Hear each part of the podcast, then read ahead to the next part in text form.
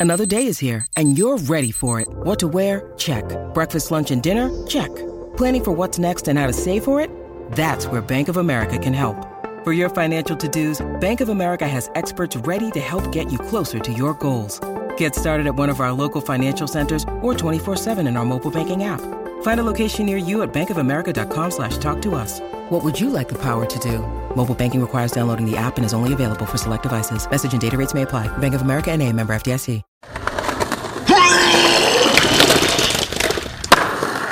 It's that energy every single day, that just inbound, driven energy to skate.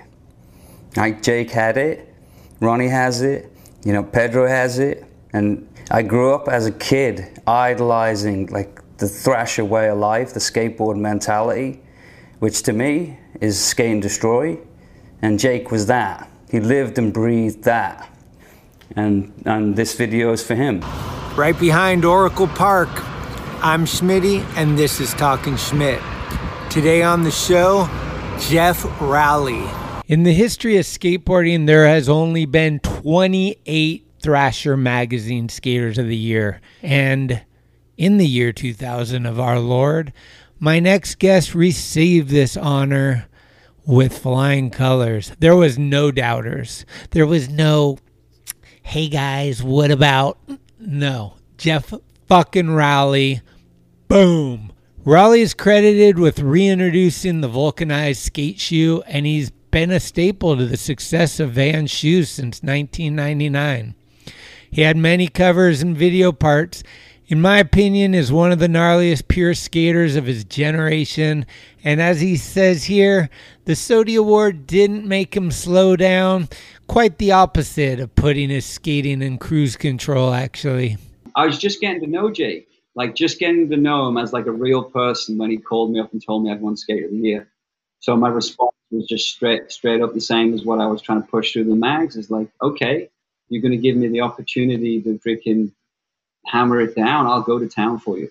I will put it all on the line from here on out. That's what it meant, you know? And I try to hold that. I really do.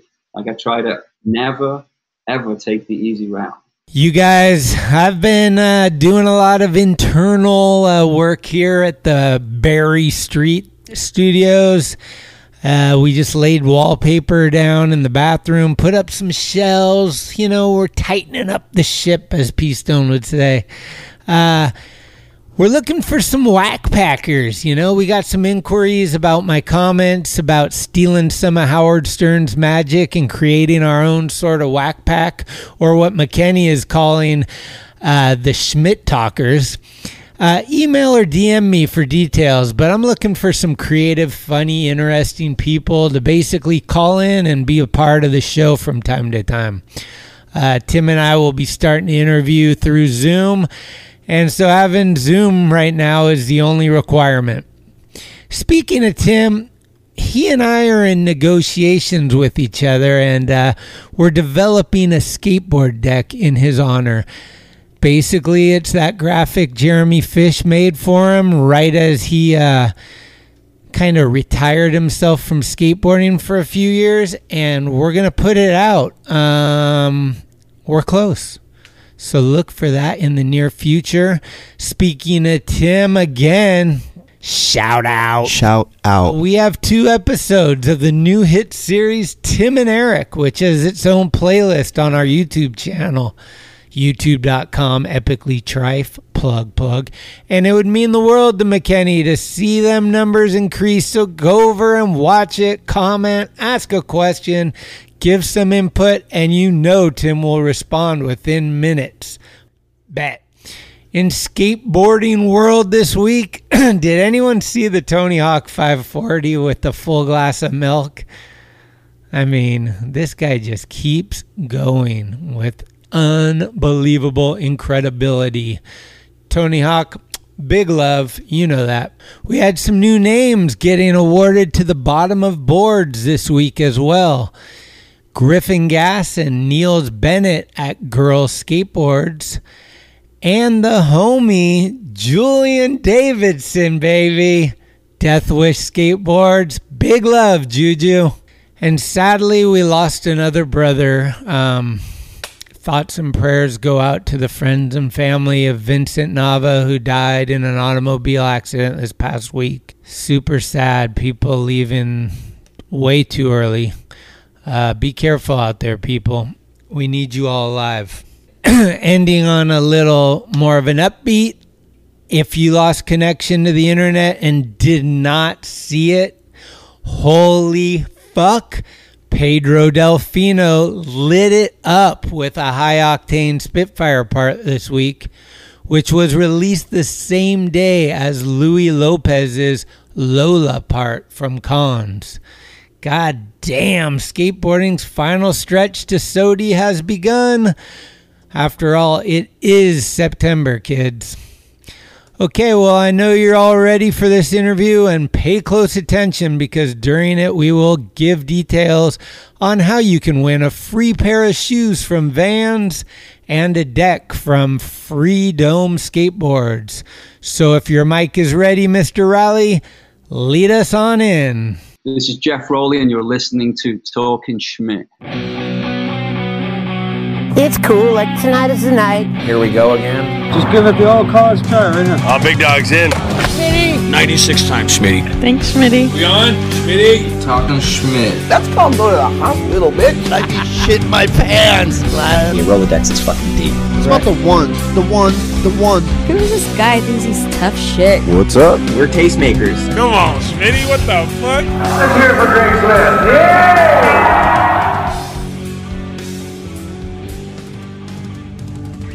All right, podcast world, things are looking really good here. Uh, last week I had Frankie Hill on the show, and this week I got 2000 Thrasher Magazine Skater of the Year, Geoff Rowley, kids. I'm fucking pumped on this one. Let's do this. How you doing, Geoff? Thanks for having me. Yeah. Frankie Hill last week. Yeah, yeah, you're following Frankie. Yeah, he was great. I, I was stoked on Frankie Hill. Me and every other kid that wanted to jump off a roof. Oh man, that's why I told him huge inspiration. I mean, Jesus Christ. Oh, mama. Yeah. No, he gets forgotten too with that. You know, like the he does. He gets forgotten, like with with because it was a long time ago now that, and he was so far ahead. He was so far ahead of the Gnar, wasn't he? Yeah. Like it was almost like the he was the first guy who put the like rocks on the ground kind of Right. deal. Like, Yeah. like really get there and went, what what would happen if I just stood up on a handrail? And it's a hundred foot. What would just happen if I stood up and tried to go down it? And know I could do it and slide the bar. He was that guy, Yeah. right? Like he wanted to push that boundary and freaking hugely inspired by that. I think everybody was. Oh, absolutely. Yeah, I talked to Duffy about it, and he was just like, dude, he was like the guy, like he put the fire Yeah. for sure. Yeah, he did. With like rails and gaps and stuff, and like big when everyone was doing cavemans, Yeah. like cave, caveman slides and caveman 50-50s and like big board slides. So first, really first starting to do really big board slides, right? Like on, on actual handrails, not just like little handrails or, and, uh, yeah, so he was, he was definitely the first guy to sort of push the board slide like that. Remember that one that just zipped out halfway? That was Long Beach, Long Beach Convention Center. That's right. Like the 35 Something- stair or something. 35 there or something, but he tried it. what year was it? Did you ask him about that? Uh, what yeah. year? That must have been like I thi- 1990, 89. I think it was 89, maybe. Yeah. I think it was uh, maybe propaganda video or something. Yeah. He told Yeah, the 89. story about it. It was insane. They went back to skate the 30 because he had done it without a camera, but the thing had like uh, workers on it. So they're like, Yeah. oh, well, 35, you could probably get that. And for some reason, he had the jump ramp in his car, and he did. He said he tried it a bunch of times, and Powell still has the footage. He's like, they got to release the because he's like, I was getting close, but he's like, I walked away with no clothes that were reusable. Well, it's because he probably had sweatpants on, cotton sweatpants, he red said he was eating with a green, a green t-shirt. like uh, in my head, it's you know one of those military pal t-shirts and some Yeah. like, red backbone sweatpants that were probably the same sweatpants that Thrasher makes right now, right? Oh, they're, right. pretty much the same deal, right? The same fit. Those things rule. Uh, Um, but you got to cut them down though, otherwise they get too hot. You have to cut them down into shorts and then they rip. let, can we go back to the very early days for a little bit? I know you've covered probably most things in your life many times, but there's a couple of things I was curious about. I know you were born in Liverpool, right?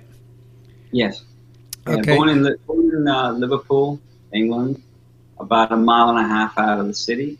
Oh, So I grew up kind of just south of the city centre. Liverpool's kind of on the coast, so I'm just on the south side of the city. So Okay. very close, not far, far from the centre of the town. and did you grow up like a? Was soccer huge for you? Oh my goodness, I used to sleep with football. Ah, Yeah, it's, my dad managed football teams his whole life. My my uncle was a professional footballer, played for Derby County in England during the seventies. Very, very, very well respected defender. His name was Roy McFarland. I, I grew up in a, in a crazy nut job football family. Um, but um, yeah, so I played. I played Sunday league and I played for the school. And uh, and so, and the side of town that I grew up on, you know, was that whole Beatles side of town where Oh. every street name was in a, Beatles Abbey song. Road or whatever. to the same school as Lennon.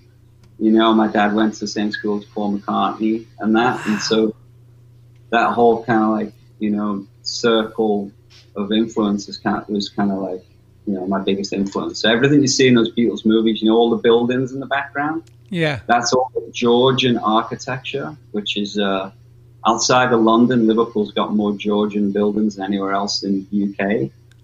So the Georgian period was all like the big ships, you know, all the when big just massive shipments started to first come from Asia and places like that. They'd come into Liverpool.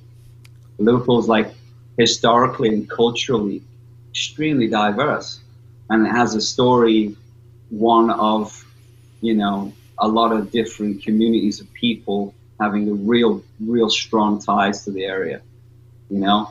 So like the shipping trade, for example, Okay. you know, you know, so that's where I grew up. You know, beautiful, beautiful place. You know, it's it's like every big city. It's got it's got rough sides and, and, and good sides to it, but the character of the city and the, the way it looks and the people, I love them.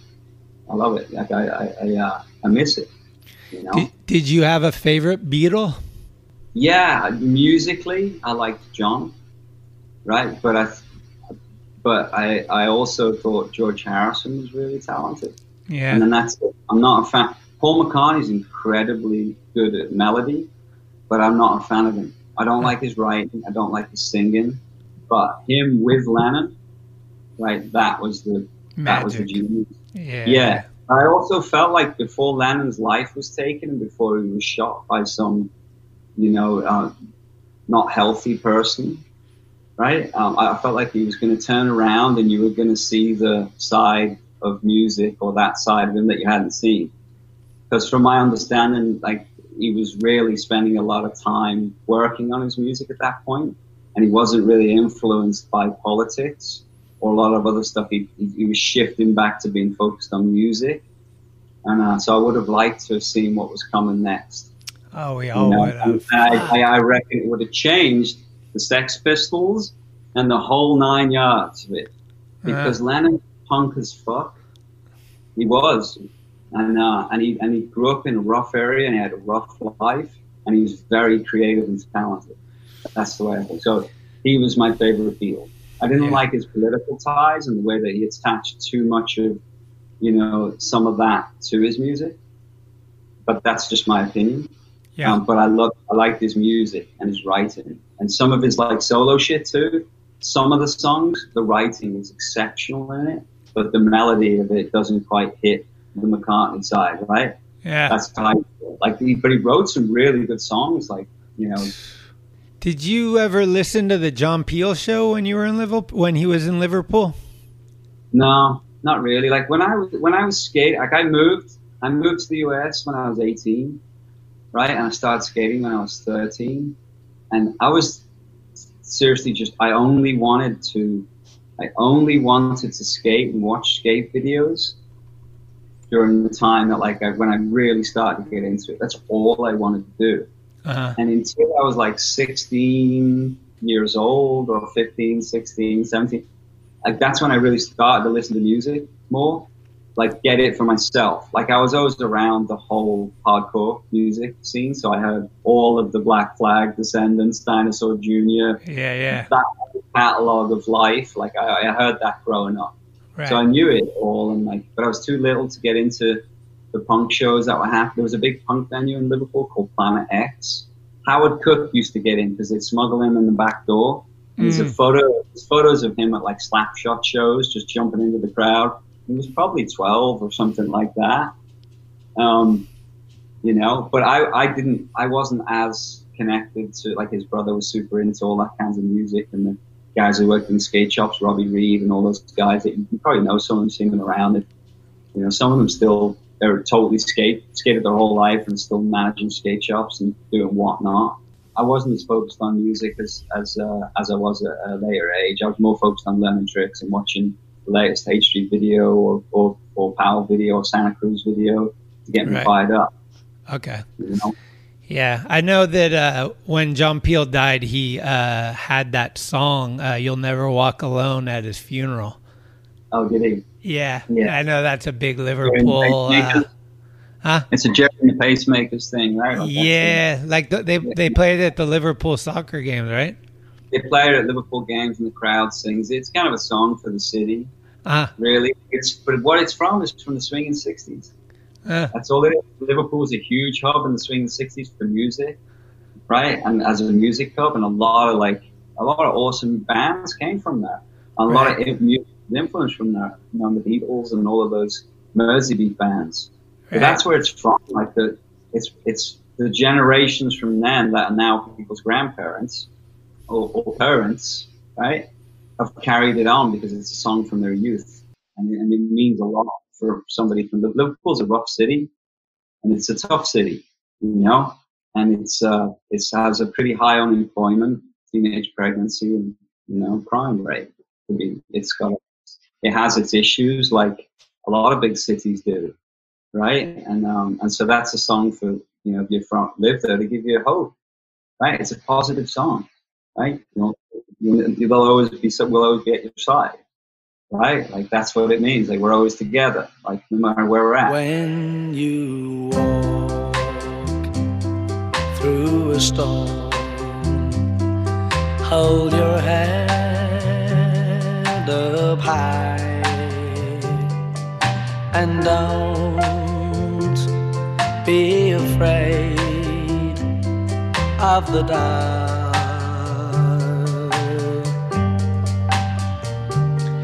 At the end of a storm, there's a golden sky and the sweet silver sound of love. Walk on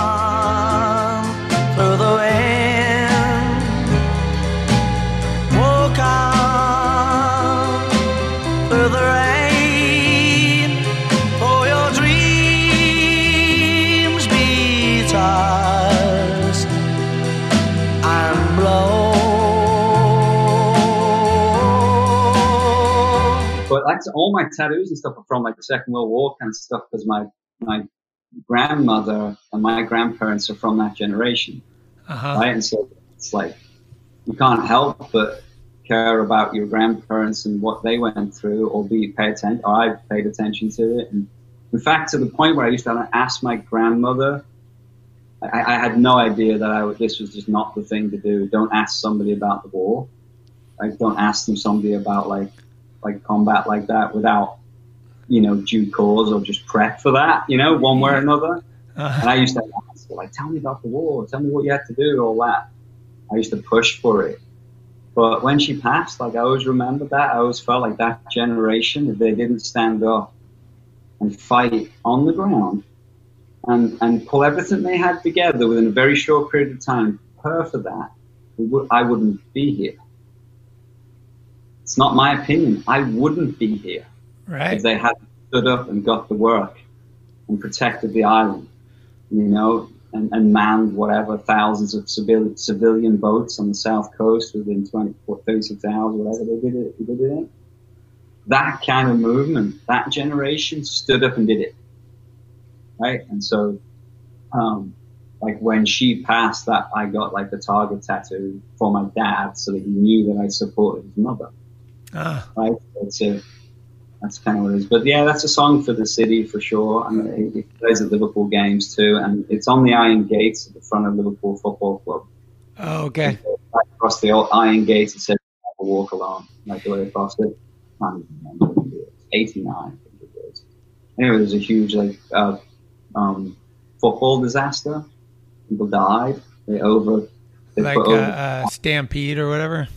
Yeah, it was a, it was a it was a, a, a game between an Italian team and Liverpool, and they were they were one of the best teams in Europe at the time, and Liverpool was one of the best teams in England at the time, so it was a big game, and the and the uh, the police allowed or they allowed more people into the stadium than they should have, Oh shit. and pushing people at the front, a lot of kids, old people, and, and people that were right at the front that had been there got crushed against the fences and, and died. And quite a lot of them died and were killed. It's called the Heysel Stadium disaster. One of my friends was uh, one of my friends that played for my team, my my uh, um, Sunday league team, was in that crowd and died at that. Right, and like you know, so I went to his funeral and his name's like engraved on the front of the Liverpool Football Club stadium. You know, of all the people that lost their lives in that, right below the "You'll Never Walk Alone" thing. So it just hits hard. That does to answer the question. Answer that question. That's like it's a personal, local song that resonates. That's the song you used in uh Yeah, what was it? old- sorry old or something? Yeah, really sorry or something. How did you initially meet Lemmy? Like what was the relation like in the beginning relationship was it through Vans or like some promotional thing or like Huh? Skate contest. A skate Uh, skate contest? contest. Yeah, in Germany. Oh. In Germany, one of the, I think it was Dortmund contest. Um, they were playing that night in in Dortmund, the night of like, or the weekend of the skate contest. So Lemmy came to the contest to watch it. He came to the skate contest to check it out because he Mm. had a big, probably he, he had a big, um, he had a show in a different part of the same venue that weekend. I think is what it was. trying to remember. It was a long time ago, right? The, the details of it. Basically, he went he went to the contest in Germany. He was playing next door or in the same building or down the road. I can't remember. Right. And as he came to check it out because he'd never seen a skate contest, and what else are they going to do when they get off the tour bus when they're playing in five hours or something? So he came in, and I, I remember walking up to him, just talking to him. I just walked up to him and said, "Hey, you know, I'm Geoff. Like, it's pretty rad that you came here. You know, stoked that you're here. What do you think?" Like, Yeah. Like that's how when I first met him. I think you I think you lined up uh Jake doing that Ask the Felper interview with him. Yeah. Dude, that Yeah. was that was a that was think- such a highlight for Jake. Like that was one time where I saw Jake where he might have been a little nervous and fanning out. Yeah. Like he's like, Well, I, "Hey, I me-" interviewed Lemmy for Thrasher. Yeah. Remember? yeah, yeah, And I asked the, the last question I had was I was sweating. My last question on that was Have you ever had sexual relations with a man? Because Oh. I, I, I read everything on the internet about interviews that they've done with him. And I'm thinking, I'm going to interview Lemmy. I got to interview Lemmy. Right? Yeah. I got to ask him some question. I didn't have a lot of prep time for it because Lemmy just says, yeah. He used to just say, yes, I'll do it. When do you want to do it? Thursday. Let's go. And then you have to get there Thursday oh shit, right? Like so he was pretty sick like that, and um, and it did happen like really, really fast like that. So I had to prep real quick and go, shit, I got to write questions to, to ask him. And I was sweating on that. Like, the whole interview went fine. I'm like, this, this is fine. Like, easy. He's, he's, he's a person. He's answering like a person. And the last question, I just thought this could go left field right now. He could just go fuck you. He could just, you're right. And uh, and I wasn't really drinking at the time. I don't think, and he made me drink uh, two shots of whiskey start the interview. get the liquid courage. before he'd allow me to interview him. Ah, That's right. So that I wasn't sharper than him. He's smart, right? yeah, Um, you learn those little tricks, right? If you've been interviewed 400,000 times. uh, Mm. But yeah, no, he handled it. He handled it. sick, dude. I, I stayed in touch with them, Greg. Like really, like the whole the whole time. You've heard of the Cavern with the Beatles, right? It's a famous pub that they pay, played at. Yeah. Lemmy take the train from North Wales as a teenager, right, to Liverpool on the train, and take a bus, blah blah blah, blah to get all the way to Lime Street, and then he would walk from there through everywhere where we where we all skate now or grew up skating, and go all the way to the Cavern. and he'd walk past like two doors away from where the first skate shop was. Right, so when he when Lemmy told me that story, yeah, I used to go to Liverpool, I used to walk up that street and that street, and I know exactly where he'd go. And he, he told me all that. It's amazing. And, uh, he loved those bands, and he loved, he really liked the Beatles. You know, he was a Beatles fan. We worked with him on band stuff and other stuff, you know, throughout that time. But mostly, you know, we, we worked on them with Vans because we did a lot of Vans shoes, my shoes, but they also did a lot of slip-ons and skate highs and you know all the Warped Tour stuff was happening at that time a lot too. So all of those bands that were you know from that generation, but like were maybe more the icons from that generation. Yeah, they were the ones that were you know people were re-remembering them, right? Kinda like a new generation of kids was finding out who who you know who Judas Priest was. Yep.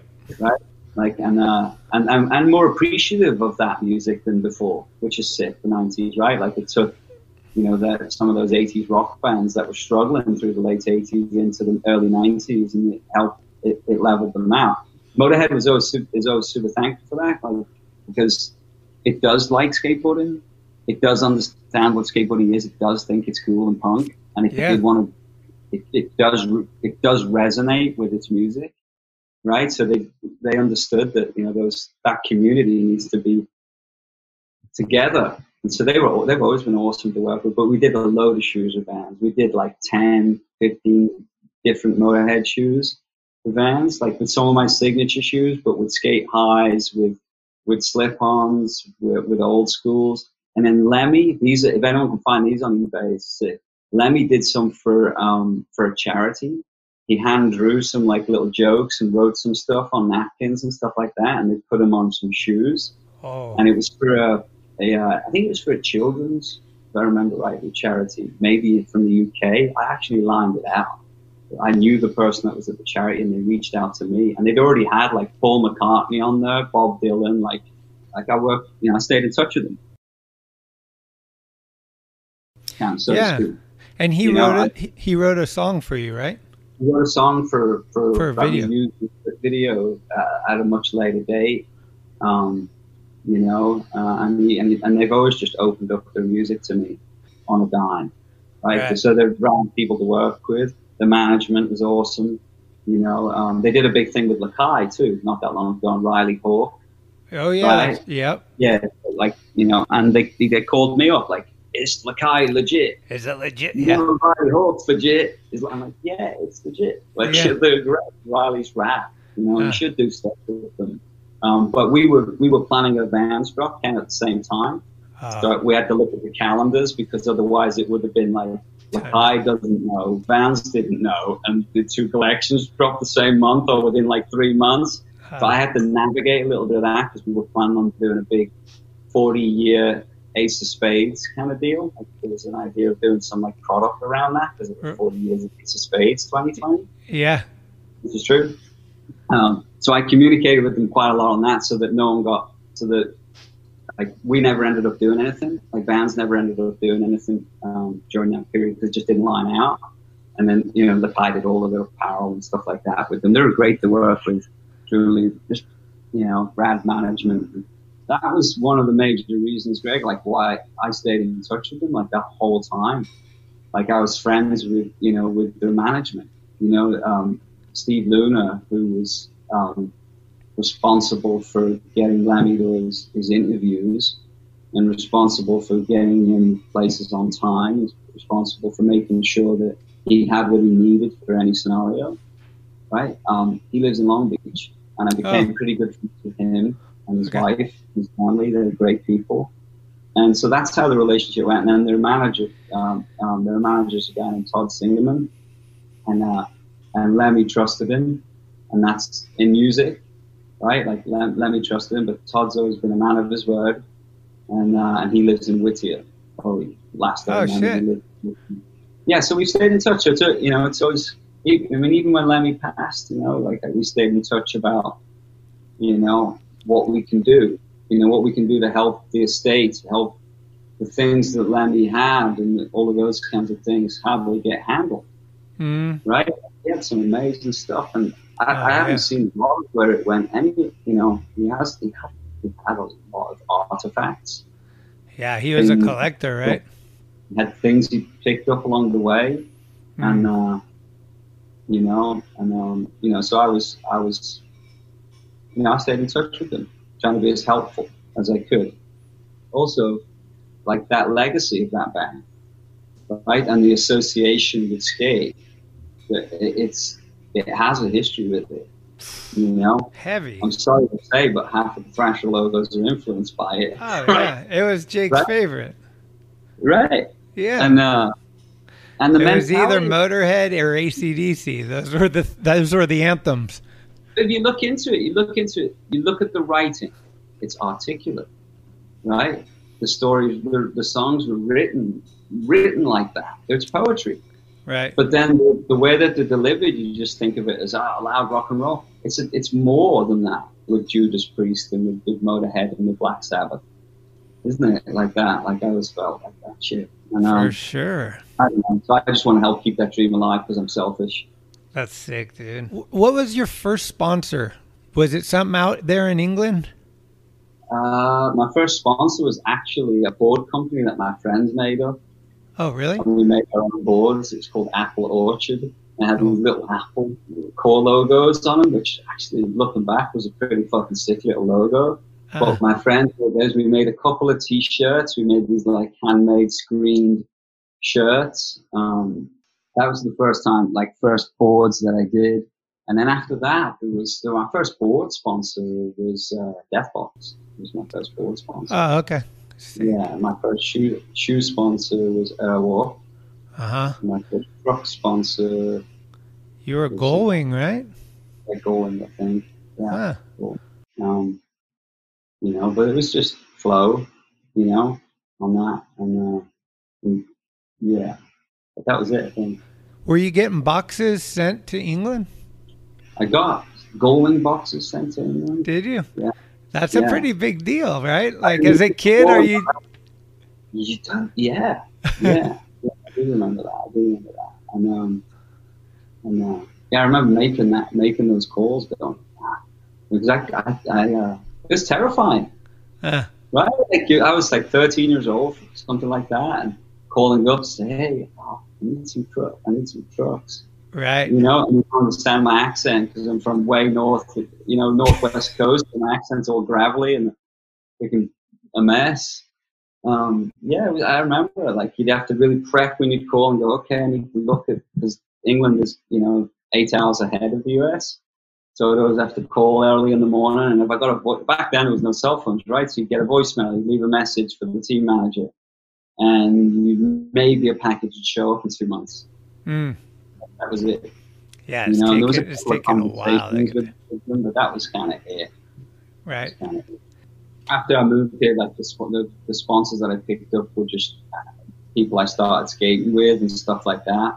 Uh-huh. You know, like people who I Who were some of the guys that you were like innovators that fired you up? Like you were looking up to as role models? Like, uh, oh, maybe your first photo you put on a wall or a video part you couldn't keep out of the VCR. We went from video to video, and each time the video uh, influence was there, I'd look back at that guy and re-look back at their stuff to learn a bit more. Because we only had we only had to look into a pro skater's life, right? Like I what saw a few pictures of, of Eric Dressen, right? Like in the mag, and Right. then like a couple of video parts. But prior to Speed Freaks, right? Like that, you hadn't seen Dressen skate street like that. Right. And when I see them, I'm like, oh yeah, that's kind of like how I want to ride in the streets, yeah, like that. Right. So it, it shifted from different guys, but very first was was um, was Natas. Was the very and Danny Way, like almost synonymous, like the same time. Okay. Like because I saw you know the early first video I saw was Savannah Slamma three, and I thought I watched the whole video. And years later, I thought I watched the whole video. I only had a recording of half of the video, so I missed half of the video. That was such a Um, big video. and there's so many guys in it. Yeah. So if you've never seen anything else of them, you've never skated before, you don't know their names, you're learning the names through Savannah Slamma. Like, oh shit, that's what Corey O'Brien looks like. Right? Like that was that for a lot of kids like me that didn't see him come up because I live in a foreign, I lived in a, a different country. Uh huh. Um, right? So, but it was it was it was Natas first because when I put the skate video in the house, my mother liked it if that was on because she was like the blonde surfer dude. She was okay with what having that on the screen, Uh huh. right? Same with Roscoe. She was good with Roscoe being up on the screen. She liked the surfer guys. Seriously, I used to watch Roscoe's parts because I could sit there and watch a skate video, and my mother would let me. Ah. Like, because some of the music was like too loud while she was doing the dishes or whatever she was doing in the house when I was a kid. And I've watched them so many times, Greg. I've, I'd watched, I'd watch a video, rewind it, watch it again, rewind it, watch it again, rewind the trick, watch the trick again, rewind it 85 times, then the trick never plays good again. And that was me. You know, I loved skate videos and like, I loved watching them. And I was the kid that slept with his board. And Mm. like, once I picked it up, it was fire. You know, that was it. So Natas, uh, sorry, Natas first because he was the first guy I saw do street skating that I could relate to. Like I looked at it and went, "Oh, he's jumping off of, uh, you know, a wall that's five foot high doing a spin." Like I couldn't do that, but like I see walls around my house that you could do that, or around Yeah. the, the, where I live. Or the curb You know, so I think for a lot of kids, that's that was the first draw to Natas. Was that he he had a really good video part before anyone, a lot of people did. So he was the first on on the street that you know had it all, kind of thing. Like looked like it was a complete package. So I had a Natas kitten board. I had two Corey O'Brien boards. Corey O'Brien was my like um, second and third board. I had two in a row. Ah. First board was the Toxic Team, but that was because there was only two boards in the skate shops to choose from. They had a they Skull Skates Dead Guys and a Toxic Team model, and that were the only boards in the skate shop. It's Oh, called shit. Probe Record. And uh, so I, not knowing and being a little kid, I didn't want the blackboard with like white, black and white photos of guys' heads that I didn't even know. I knew Elvis. I don't think I knew GG Allin at the time or whoever else was on it, right? Um, Sid and Nancy or Sid or someone like that. it. I didn't know that then. Yeah. I knew it Sid, Sid was it's, uh, even at that age.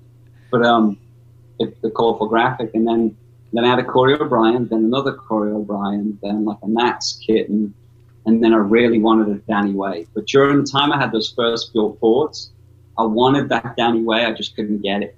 Yeah, so that's what I, I, that were my first boards. You asked me about influences, like dude, like dudes I was psyched on at first. Right. They, they were the few, really, and then and then it went to Dressen. I had a Dre- Eric Dressen cup size, the white one, which was a Dogtown board. Oh yeah, I had a bunch of those. You can see I was influenced by like that those dudes early earlier on, like when before you know before I rode for Santa Cruz, and um, you know I was into Cardiel when he rode for Dogtown too. Oh, like, but it wasn't me. It's friends of mine. Like, dude, you he's so sick. Go see this dude who rides for Dogtown. Same with Markovich when Markovich rode for Dogtown. Oh I yeah. remember, yeah, early on, I remember looking at him, going, "Fuck, I want to see him skate." Like the photos, he looks rad. He looks like a good Right. skater. My friend did Markovich's first graphic. It was my friend's first graphic that he ever did. And he's like, Oh, I did a Dogtown graphic. It's this dude named Markovic. And I was like, ah, never heard of him. And but since he did the graphic, we looked into him. We're like, oh, that dude's fucking good. Yeah. It's like where I lived, we didn't have a lot of skate shops, right? So I didn't see a lot of graphics. I did I, when I needed to get a board. You knew what was in the shop because you were in the skate shop every couple of days, looking at the boards, wishing you had money to buy a board. So when you Right. finally had money saved up and you know got close to like ah, I wonder I need a little bit more. My mom will give me a little bit more. I can squeak a board this weekend. Gonna get a new board this weekend, maybe. You're just begging your mother. Ah, Um, so most of the time I was prepped because there was no like, hey, I want this board and the shop at order and it's there in two days, like you can have right now, you know. So there was a lot of stuff I wanted and couldn't get. Like I was a fan of Scott Oster, oh, like yeah. I liked his skating and um, style. and uh, but I was um, yeah influenced by those dudes more than more than most, and then Julian Stranger during that period too. So when I was really get like liked watching Dressen and uh, that style of kind of like street skating when I started to see like um, Speed Freaks and those kinds of videos. And Julian never- skating with Natas. Yeah, but you don't. You only ever saw like snippets of Julian with Yeah. Or video and stuff like that. And you went, I need to see Julian Stranger skate. Uh huh. Right? You had to wait for like Reason for Living to come out, and then he just teased you. Right? Yeah. You saw Reason for Living, you went, that's the best video part. He just rode down the hill, and I'm juiced up, and he just rode down the hill. Yeah. Like, now I really need more. Like, what the fuck? You know, you're a kid here. Like, give it to me. Drop in on the ramp and show me that shit. Hmm. Um, but I was fired up by that. Like, I'd watched Reason for Living part because remember Natas had come in and cross over him, right? On the same hill, bombing it. That Yeah. bit of it, and going to Natas's part. Yeah. That psyched me out. And it's funny that you see that shit, and then years later, you know, when I started skating with Ed, you know, started skating a lot with Ed, and Ed was on like a high level, and I was learning, learning skate, but didn't skate the same at all. It's like that. Like that's what I, that's what I wanted to, that relationship with the guys that I skated with, Uh, you know, to fire it up, like Yep. you see in the videos, but on the street live, right. you know, at any moment, you know. So that that's got what got me like just totally fired up Yeah. Fuck yeah. guys have it now. Some guys have it now. You know, like there's still guys that that have that, and that skate like that. You know, Ronnie skates like that. Yeah. Ronnie's sick. He Delfino. Yeah, Delfino's there's, there's a ton of them. You know, a lot of the a lot of the guys that are just ripping the streets to pieces right now. um, Right. You know, have all the right DNA. Keep it going, guys. I was going to tell you, I don't know if I ever told you this, but you introduced me to Sebadoh because your Uno part. I remember like the music was so perfect. And like back then we used to watch the parts that we liked over and over and over. And that song just boom, boom. There is history in this place. There are dragons to be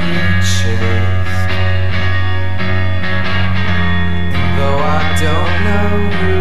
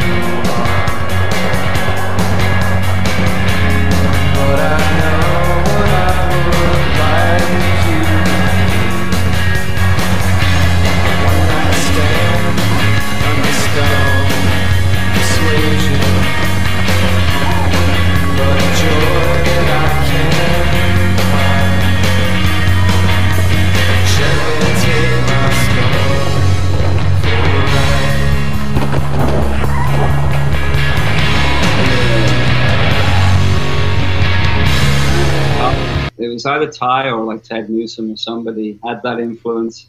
Right. And I didn't know the song. It was an No. awesome one. It's a great band. I listened to the band at the time, but I didn't have any hand in, in putting that there, right? Yeah, and Um, he was in Dinosaur Jr. and it was like, oh, it was starting to like open up your eyes to like the indie music scene. Yeah. Like, like who's or like this? more stuff could be there that's that good that you don't know about, or Right. that you Yeah. delve more into Yeah. for sure. Uh-huh. Yeah, So I thought that was always really cool. Um, awesome band. I was also wondering when you first kind of grew up in skating, did anyone ever mix you up with Sean Goff? No, no, he, he, John's way like the generation before. But the, na- the, the name Goff and Geoff, like, man. yeah. You're a beautiful man. And uh, no, shit, he was a total ripper, but he he um he was older than I was. He lived like down south. He's from kind of Oxford area, and so I never even seen him. We always joke within the friends. We're like, what if uh, Geoff spelt his name backwards like Geoff the Fedge Hedges and it was Foedge? Yeah, yeah, that's good. Maybe I'll do that. Jeff the Foedge Rowley. I will tell you one story about those guys. There was a Santa Cruz demo in the north of England. mm. I went to it, and I and I remember get it was one of them demos you go to, and as you're on the train, it's already raining, right? So I was going to see like the, the Santa Cruz team like, Outdoors. a so seven foot high metal ramp. So I'm just thinking this is going to be insane. This is going to be they're going to be eight, eight inverts. They're going to freaking be doing Madonnas and lien to tails and and so yeah. But it rained the whole way on the train. We got the they showed up. The ramp was wet. Um, they ended up skating for about uh, half an hour because it dried up for half an hour and then it rained again. But Klaus Grabke gave me a set of wheels. I think Fedge was there. Grabke was there. Jeff Kendall was there. Tom Knox was there. Huh. First time I ever saw a nollie was that day. Tom Knox was warming up while the ramp was wet on the flat bottom, doing straight, hitting the nose down on the ground, doing straight up nose ollies. We were just looking, going, he just stood on his board and what the fuck is happening? How can you make the ollie go forward if, if your foot can't grip the front of the board? What the fuck? Yeah. Freaked us out. Wow. And was that very like Knox is genius? Oh shit! Like he was, and then he ripped, ripped the ramp like Tom Knox did. Like he looked, he skated like he did in the video. Ah. Demo with the same skate high vans and like freaking probably gray shorts and a blue Santa Cruz shirt and shaved head. Yeah. You know, look. Tom Knox influenced a lot of people with that look. For sure. Yeah. All the way out of Bakersfield. Yeah. Did, was that some of the early Americans that you saw in person in in England? Was the Santa Cruz guys, or was it the Powell guys, or who? who. I sort of in during the you know the few years that I was starting to travel. The first few years of skating, I didn't really leave the city because I was a little tiny kid, so I couldn't travel that far. yeah. Um, but when I started to travel, when I was I don't know 14, 15, like well, I traveled everywhere across the whole country, all Ah. over. Slept in bushes everywhere and anywhere Ah. on anything. Didn't matter. Yeah. Yeah, we figured it out. Um, we did that a lot, and uh, you know, so I, I, like where I'm, like Liverpool, where I'm from, like that skate scene is pretty good about wanting to go to skate contests, wanting to go to demos, wanting to go to new skate parks. Like all the local skaters were sick. You know, all the guys I grew up with, they were always just wanted to go and do stuff, right? Like go and find a new spot, and like go, go to another city that we've never street skated before, and just skate all over it and get on the last train home, skate all the way home. Yeah. And um, on that, so um, you know, that's when I started like bouncing around. But it was only I saw a uh, we saw a Santa Cruz demo, um, you know, with Kendall, uh, Kendall, Tom Knox, Klaus Grabke, and I think Fedge too. I can't remember. There was one or two other dudes there, Uh-huh. and then uh, a H-Street Life demo. Oh. Sean Sheffy, Colby Carter, Ron Allen, I think. That's game Um, changer. Colby Carter was sick, and uh, Sean Sheffy, Animal. Gave me a T-shirt. You want to see the T-shirt? Yes, you still got it. So sick. Wow. Damn. What year? Through my Before. Life had even started, before the Life video came out. So That's it must so have been sick you still have it. Yeah, it's a size large. He gave it to me, and I remember he gave it to me. Oh my god, that's the sickest shirt! And I was the smallest kid you've Oh, ever seen in the world. I needed an extra, extra small, so I didn't wear it. I kept it new until I moved to the US when I was 18 and stayed in my parents' house. And then last summer, um, no, sorry, about five years ago, I brought it back, and it's been in my closet since then. I wore it once and skate. I shot a photo with Acosta from my Thrasher interview. Uh, no, it was freaking skateboard mag Uh-huh. interview. Um, wearing it and sent it to Sean to trip him out. He just go, "What? You gave me that, Sean, when I was 14 years old, many, many years ago, and here it is right now in Mount Baldy doing a kickflip." Dude, that's uh, amazing. that was the demo I went to. So I was in, I saw Sheffy, and then, you know, a couple of years after that, I saw um, uh, there was a Plan B demo. Oh. Plan B. So I saw Mike Carroll, um, Rick Howard, um, on that demo, and who else was there from Plan B? I can't remember. Was And Danny there another- no? Another demo was um, I saw Alan Peterson. This is the, this is a good one. Um, Alan Peterson, um, Ron Chapman, um, uh, Cardiel, Dons in Shrewsbury. I saw that, and uh, Alan Peterson. Oh, Alan, So good. I'm pretty sure Gonz was there too. Yeah, and then the only other person I saw skate was Ed Templeton. I saw a TV demo just with Ed. Yeah, and uh, so that was the only people I saw in person, but not like you'd seen them, but it wasn't. It was an hour of seeing them skate, and that's Yeah. it. Yeah, yeah. So I saw the level and went, the level's much higher. You know, the level of the pro live is high. You know, like he doesn't step off his board, kind of thing. And like we we we um you know we want, just want to skate like like like that. Um, but yeah, but uh, yeah, definitely seeing Cardiel and that skate at that you know that age. Oh, and I was still like my balls hadn't dropped right. So because John's I don't know John a few I don't know how old John is, but he's like a few years older than I am probably Uh, you know, um, and that difference of like someone not quite going through the teenage years and somebody already being a man. That was me at that demo, you know, kind of thing where my balls were just starting to drop. I was still a little kid, but I uh, was watching the level of skating that, you know, was insane. fuck. Those are the days. Yeah. Sheffy was cool to me too. He was like, he was quiet, but I was influenced by the way that you were treated. Like Klaus Grabke gave me a set of wheels because I had the smallest wheels at that Santa Cruz demo. Right, so Here's some few things I 66s. They were 66s. T-bone, right? He said, "Who's got the smallest wheels here? Whoever's got the smallest wheels, I'm gonna give him some wheels." And I'm just like, had some crusty old wheels that probably try to fix on a lathe or something in my dad's garage. Um, but they were small, so he gave me the wheels, and I remember he gave me them. But I'm a little kid. They're Yeah. like this. They're 66, and they're softies, right? Like, so I was stoked, but in the same breath, I'm like, how am I going to ride them? What do I do? I tried to ride them. I ended up selling them because they just didn't fit the board. I was getting by every 10 seconds. But he was cool as fuck to me. Ah, You know what I mean? Like Klaus Gray, he was super rat. Like he gave the, the kid with the littlest wheels the set of the biggest wheels he had at the demo. And Huh. so I was, so I had a good influence with pros before I, you know, before I moved to the US. Like no one was a dick. Were you aware who these guys were from like videos or magazines, or were you eh, being introduced to them at? So Yeah. we didn't know who Sean Sheffy was. No. Sean showed up at the yeah. We kind of like knew his name and knew, but we didn't we didn't know what he was capable of doing. Right. You know, he had like two tricks in Speed Freaks or something like that, right? Ah, Like he had a couple of tricks here and there, and like it was so before the live video. um, Yeah. yeah, he he was wearing the same clothes he was wearing in the live video, like the limpies and a white Mm. t-shirt. You know uh, that, and um, like he was rifling through his bag on on on, his, on the trip.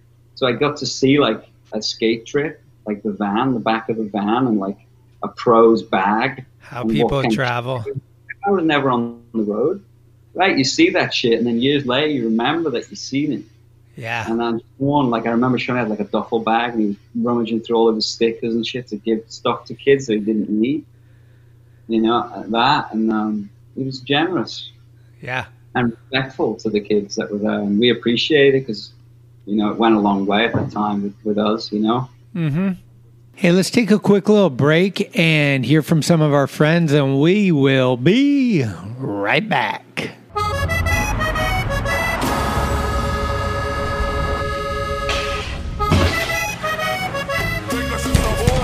John Rambo! Where's my son?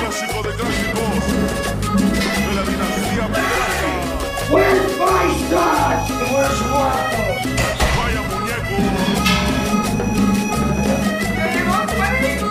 Hey!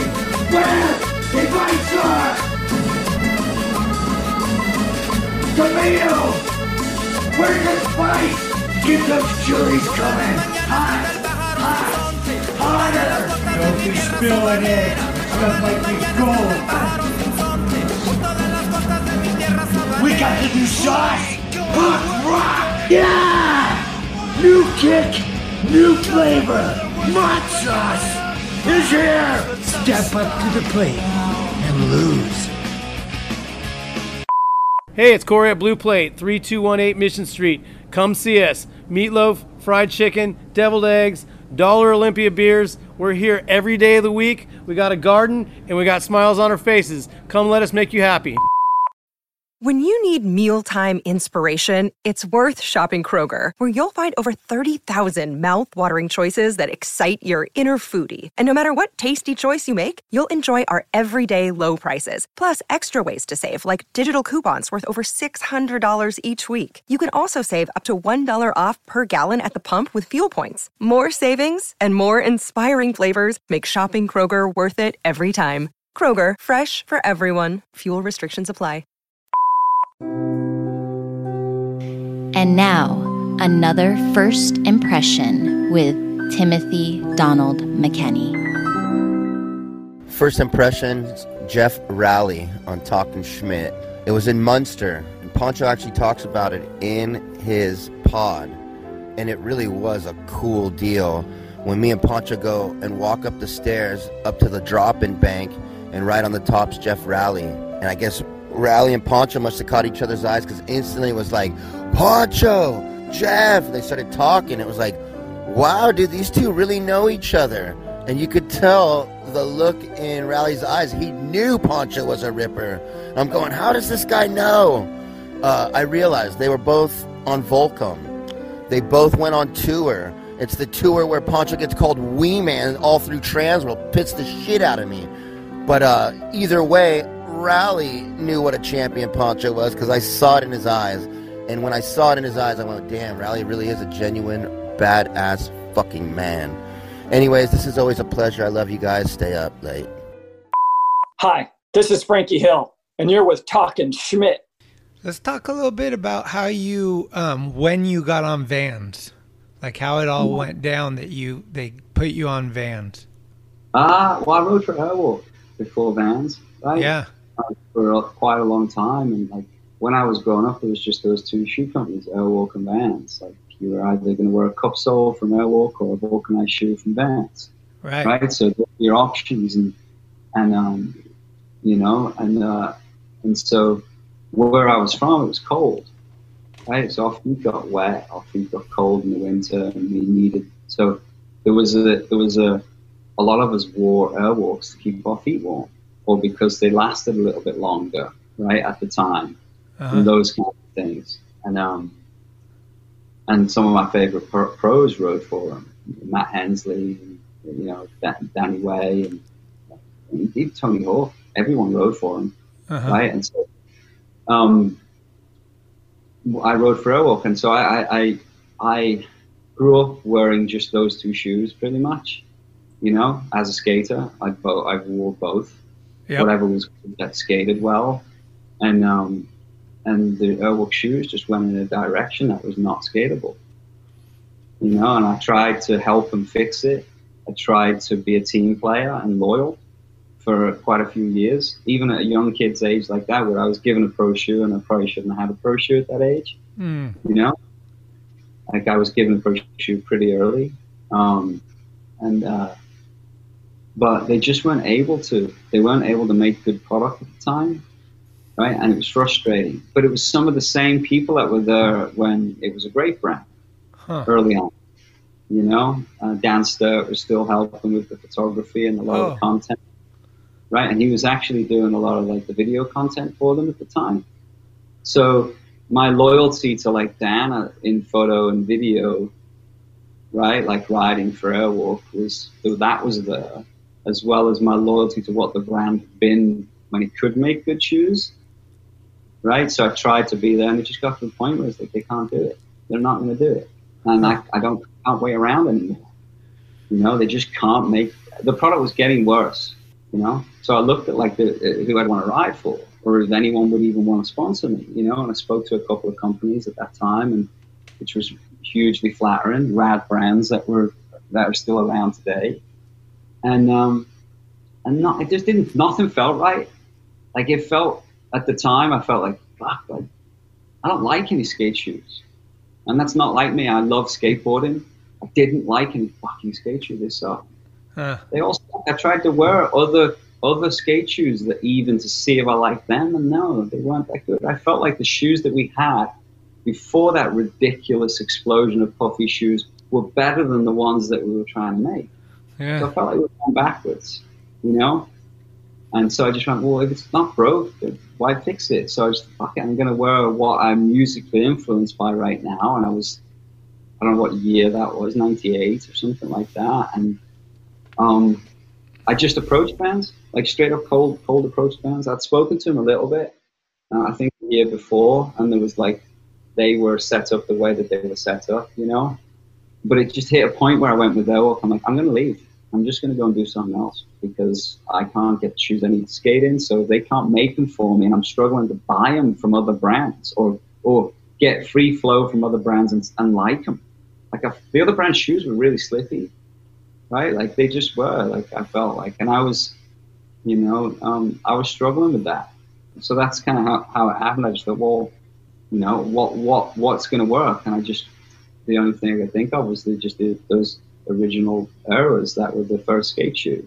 And that's what I wanted to wear because at the time, like from a fashion sense, like personally, like I, you know, was young and wanted to, when I wasn't skating, still wear the same gear, still feel like a skater, not change my gear and put on a pair of Nike running shoes. That's the exact opposite of what I'm saying I wanted. Uh-huh. I wanted a casual shoe that was a skate shoe. And so I started wearing the Era, you know, that shoe there, because um, I had them when I was younger and they still sold them in Vans stores around Southern California, original made in USA ones. So I just went there, skated in one pair and went, oh my shit. This That's is it. it. Okay. Yeah. I went, the most important thing is the grip. It's Yeah. the connection from the product to the skateboard. The shoe to the skateboard is the grip. That's what makes this work. And it's not just like the compound of the rubber, it's the way the shoe's made. And in, in my head, I just thought, like, Levi 501s in my head. All those ads they sold you when you were growing up, where you, you know, the handsomest dude in town would go and get a pair of Levi's and walk down the high street, get in his own bathtub with his pants on with no shirt on, he's ripped, and then his jeans would mold to the shape of his body, and you could see his junk when he left, and all the old ladies would cringe. The commer- that commercial, I Mhm. saw that Vans. I felt that's what Vans is. Vans is like a great American brand that fucking has something that's special, and the way that these shoes are made is perfect for skating. Uh, Let's do that. Yep. Let's do that.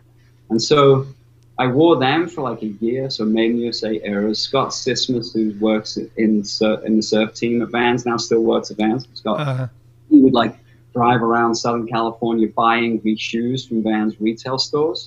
What was left of the old inventory, Made in USA inventory, and I would do the same thing. And it became kind of fun Uh-huh. of like these shoes are like 25 bucks to buy right they're the best skate shoes ever like i wear through them in three days right because they're just old stock from 15 years ago most of them Uh, but they work and i can skate better and i'm confident and it's making me learn tricks quick because i hadn't wore shoes like that for quite a few years at that point. and the vans that they were making just before that weren't the original vans they were the, the, the build of them was a different compound of rubber, right? Like the, than what we did after when we started remaking vulc shoes. The compound was back to where it was originally. So that interim of before I rode for the brand, a lot of the vulc weren't done right. That's the best way of putting it. They weren't made right. And you might have put them on at the time too. I did too, meaning I was trying to put a pair that were production on at the same time and going, this one right here that everyone's forgotten about, this is it. This doesn't work the same way. uh, We need to improve it right away. And so when I got the chance to do my first shoe, the first thought was, how do we improve that product? It's the grip's already there, so let's look at. And then I remembered the sock liner of all Vans used to crumble, yeah. right? Like both ones. I'm like, nope, we'll put the first comfortable sock liner, and then they never had any padding around the ankle, almost none. Like the skate high, all those don't have a lot of padding. I thought, what if we put just a little bit, a little bit more than that, but not as much as what people want right now? That's what it should look like. Hmm. Then it looks like a Vans that's been upgraded, right? That was my first shoe, and that's Yeah. why that's why I rode for Vans and why I wanted to ride for Vans and why I continue to ride for Vans after that is because they listened they listened to the skater that said this shoe is grippier than this shoe, and I can do better tricks on this than this. Yeah. And they made they made it. It's so You know, sick. no, and they didn't say you're wrong, and they didn't say, well, the designers have said the compound of the rubber is the same, so they should feel the same. They delved into DNA, and and and they when they looked at it, they went, it works, and so they went through their whole catalog of classics and and kind of re-energized and rebuilt them with with that, you know, with the idea of that the original was was was correct. How can we improve that now? Right. You know, Yeah, you ba- you basically reintroduced vulcanized to the skate shoe. Fixed. Well, it was already it was out on the market, but the it, the connection between the business and the athlete was off, Uh-huh. right? Or whatever you want to call it. I don't call myself. I call myself an athlete physically because Yeah. we move all the time. But I don't look at myself the same. I think that I, it's twenty four seven. Right? I Uh, skate in my car over here. So does that make me right? Like, yeah. you know. But like, and I was pretty anal about my product at that age. Most dudes are when you're like 20 to 23. You're a little more picky. You're still just your your your your masculine freaking confidence is like needs adjusting at that age. Um, you know, so once it worked, you're like you're never going to go back, right? Like if you do a good kickflip on a board, and you go, ah, a, I feel good on that board. You Yeah. want to want it. And that's what it was. Is is uh, is the shoes said like we're better, we're going to make you better at skating. You feel more confident, and that's freaking priceless. When I was like 21, I didn't quite see what I should be doing, skating, you know, and um, and then I seen it when we started that path, you know, and I started working with Dan Sturt, you know, Dan was shooting all of my first Vans ads, you know, so Dan brought a level of creativity to it. So it. Dan kind of traveled with you. He went from he went from Airwalk to Vans with you. No, not with me. He worked independently for Airwalk. No, not with you, but kind of simultaneously. I begged him to shoot photos. Um, please, Dan, I love you. You're the best. Please, um, you're my hero. Such a crazy I when I was growing up, I looked at it and looked down the bottom right corner and went, "Damn it, that guy shot it again." and um, no, like we worked well together. I love that. Like his his personality and his character and who he is is it's not for everybody, but it's for me. I like Hmm. him, you know. And uh, and and much like Jake, he's been a good friend. He, he was a good friend to me, and he's a good still a good friend to me today. And he still checks in on me, and he, and he's and he's still right about the same shit that Jake was right about. Shit. You know, he's, he's wildly broad with some other stuff, right? And a very colorful character. yeah, it's a good way to describe him. Uh, Jake has an immense amount of talent, you know. Yeah, so it was a it, once Dan brought a lot to that too, because I said that to Dan like when we were first shooting with him. I'm like the the Hensley photos, like the the portraits, the stuff that I remember that resonate with when you push the boundaries. When a guy, remember the Markovich double page uh, still life photo in Transworld, right? It was the first time the water gap. It was Mark Markovich's interview in the mag Okay. and it was a double page, that black and white photograph, Dan Sturt one, and uh, of Markovich ollie in this water gap over this like basically water cavern, you know. Well, you could only see his board, his feet, and about six inches of his legs. His whole top of his body was at the top of the frame out of the photo, right? He wanted you to look at the water. Yeah. He wanted you to look at the, the space that was there. Damn. That photo. I remember that and went, damn, we, let's do stuff like that. You know? Right? Like, so every time we shoot a photo, I'm not going to question what you're doing. Do it. You know? Like, and, and if we have an idea for something, we'll talk, which we did a few times. We did a couple of wacky portraits and like, did, do you ever see that grizzly bear photo that we did? Yeah. With the grizzly bear? That's real. That's a 10 foot grizzly. No, that's totally real. A 10 foot grizzly bear, six foot behind me, right? And I got five minutes with it in the complete open wild in the mountains, front door of my right? Like I know an animal trainer, and they were coming there to shoot a Vans photo shoot of all the snowboard team at my. I have a cabin up in the up in the San Bernardino mountains. It's a little Yeah. government cabin, I let Van, the Van snowboard team use it in like 2005 or six or something like that. They needed like a place to sh- photograph the, the snowboard team for a Van's catalog, like clothing and boot catalog. Hmm. So they just needed to post up and shoot photos. And they wanted to use like wild animals, trained animals for these weird portraits for the snowboard team. Well, it turns out the guy they hired lived 10 minutes away from the house that I had, the cabin up in the mountains. So they used my place and it was local. So I got to know the trainer pretty good because he had to come to my house to assess when he brought it. He was bringing grizzly bears, African lions, mountain lions, and a number of other small animals that could rip your face off, right, to a whole snowboard team. And uh, I said to Vans, you can use my house, but you need to give me five minutes with the grizzly bear and the photographer. Just called up Sturt and said, Dan, I got five minutes with a completely trained grizzly bear. We need to shoot a photo. Wow. I'm there. And, uh, and then the rest is history, but there's something else to do with that that I'm not going to tell you. Okay. But it was Dan's idea. Dan's genius of going, hey, take your video camera, look down at it like, and he didn't prep me on any of this. When he came to shoot the portrait, and the animal trainer said, okay, in a couple of minutes when everyone's taking a break, tell me what you need me to do. You've got your five minutes because he's being paid, right, like to do that. And uh, and so Dan had an idea. Something, what's he going to do with me right now? I'm like, I'm here. There's a grizzly in a cage right there, and Dan's there, and the trainer's there, and everyone else is eating lunch around the other side of the cabin. Like, what's Dan going to have me do? Is he going to have me grab it, get on its back? Like, seriously, this is a trained animal, but it's gnarly. Like, it's a 10 foot grizzly. Yeah. Oh, nine foot grizzly, 10 foot, pushing it. 10, 10 Um, foot wingspan. big. big. Something like that stands over you, it's it feels like a wave over your head, and it's six foot behind you. The animal was standing six foot behind me, so that it looked like it was over my shoulder. It had to be that close.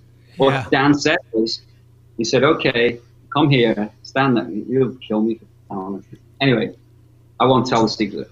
He, he told me to stand there. And he said, "I'm going to shoot two pictures of you. You're going to walk over there. I'm going to shoot two pictures of you." and and and and the, the, the second one you're going to run at me. The first one I'm going to take a picture. The second one you're going to run at me when I tell you to. Right? You know, and, and then the, the next bit's like, make sure you do what I say or you're going to get killed. Right? Because I don't know what he's doing, but he Yeah. wants me to look more natural. He said, go over there, take your camera and look down at the camera like you're looking at footage. And when I tell you to run at me, run at me. Don't lift your head up the whole time. Don't look at me. So I looked down the whole time, and the trainer's getting the grizzly bear closer and closer and closer to me, right? So I don't even know where it is. I can hear it like huffing behind me. Damn. And uh, the was using things, techniques to get it closer and closer, and then pulling it back and closer and closer and pulling it back so it doesn't just go, "Who's this?" Grab the dude, and and that's what we did. So what he did was he shot the photo and then he shouted now run at me. So I didn't listen, didn't lift my head up, and just ran straight at him, thinking if I get to him, I can run way faster than he can.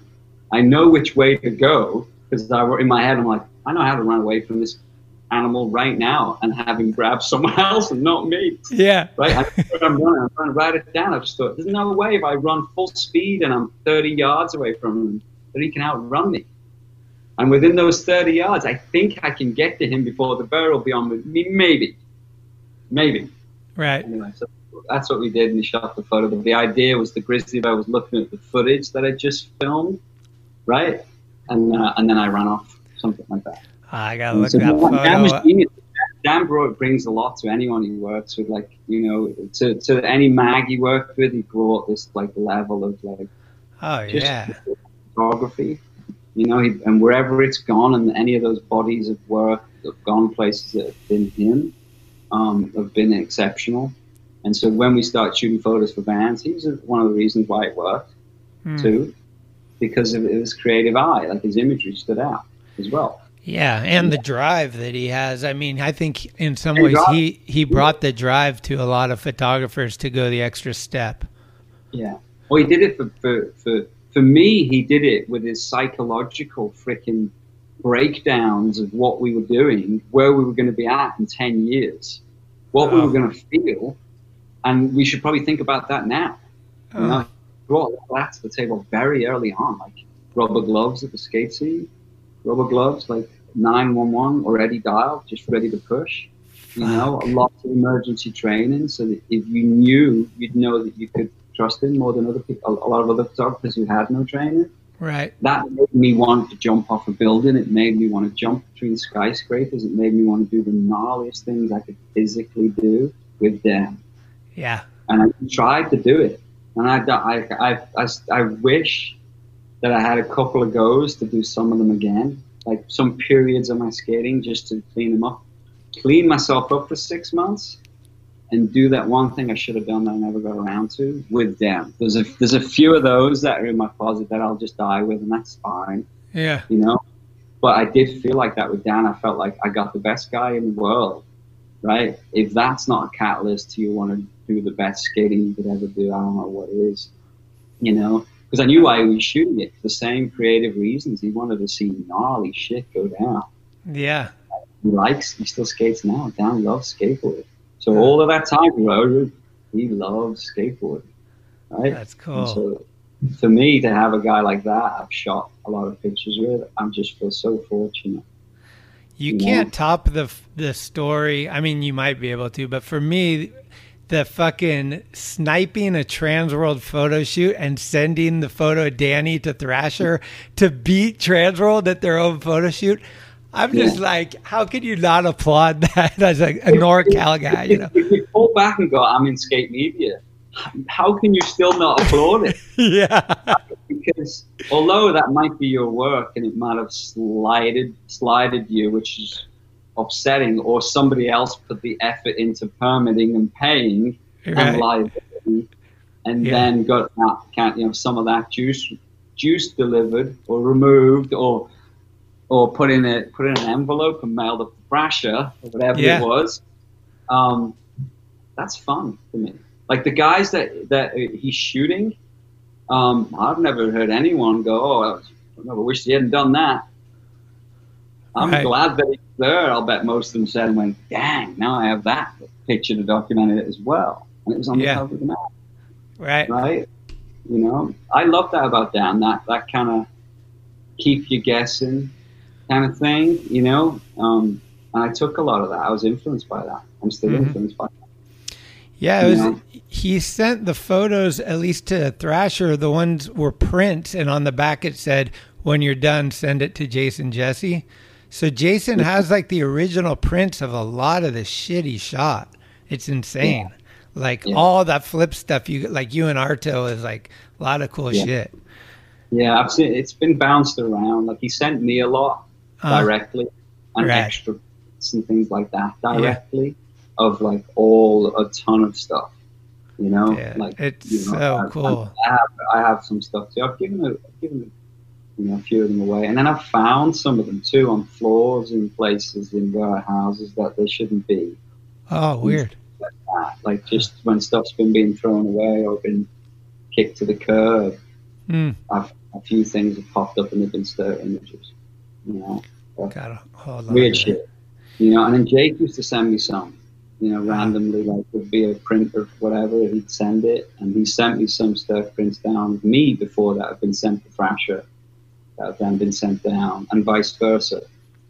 Like they've gone around a little bit. Mhm. Um, you know, but um, but one I didn't get, and I don't have, I don't think, is uh, is juggling the grenades. Yeah, yeah. The SOTY uh, cover, right? Yeah, I have the pin photo. So at the end of the interview, there was a photo just at Stir just of the pin, a pin, not in the grenade. Yeah. The last page of the interview, I have that. Jake sent me that. You know, sent that to me. There's also the the print at Thrasher that uh, um, was sent up for my interview. That was uh, 180 Nose Grind on Wilshire. Right, Ed Templeton photographed it, and I Oh. sent just that one negative to Sturt, and he printed it and sent it directly to Thrasher. So I never, I don't have the print. I have a shitty print that Ed made. Like Uh-huh. he didn't try to make a good print, he just printed it and out so we'd have a copy to see what the scan would look like. And so I had that, and Sturt printed it, which he would never usually do, right? He printed it and sent it right up. So I wish I had that one because it was an Ed photo. Sturt, Sturt printed it in the dark room. That's probably the only the one that I wish I had. some of the later ones I have, you know, all the covers of the and that. Was that Dan's idea, the grenade one? No, that was that was Thrasher for the interview, and that was that was the, again half of those. I some of them were were, were were a combination of ideas I'd had or a combination of ideas he'd had. You Ah. know, for some of those like weird portrait photos and shit like that that he would do. Um, but but but almost always Daniel, you know, and then we'd use it and whatever it was, we'd take that as an angle and twist it with the product, you know, and make it work. Yeah. Um, but there was some other, yeah, he was amazing. But the grenades, the idea was, you know, keep pulling the pins out. Eventually, one's going to blow up in your face. Yeah, it was cool. I Oh, remember yeah. when they were laying out, I was like, oh, that's sick. Yeah, that was that was the idea. Yeah, he's amazing. The way that he did that and the way that he set that photograph up too. He makes such an effort with some of his photographs. He's like so freaking well thought out with them.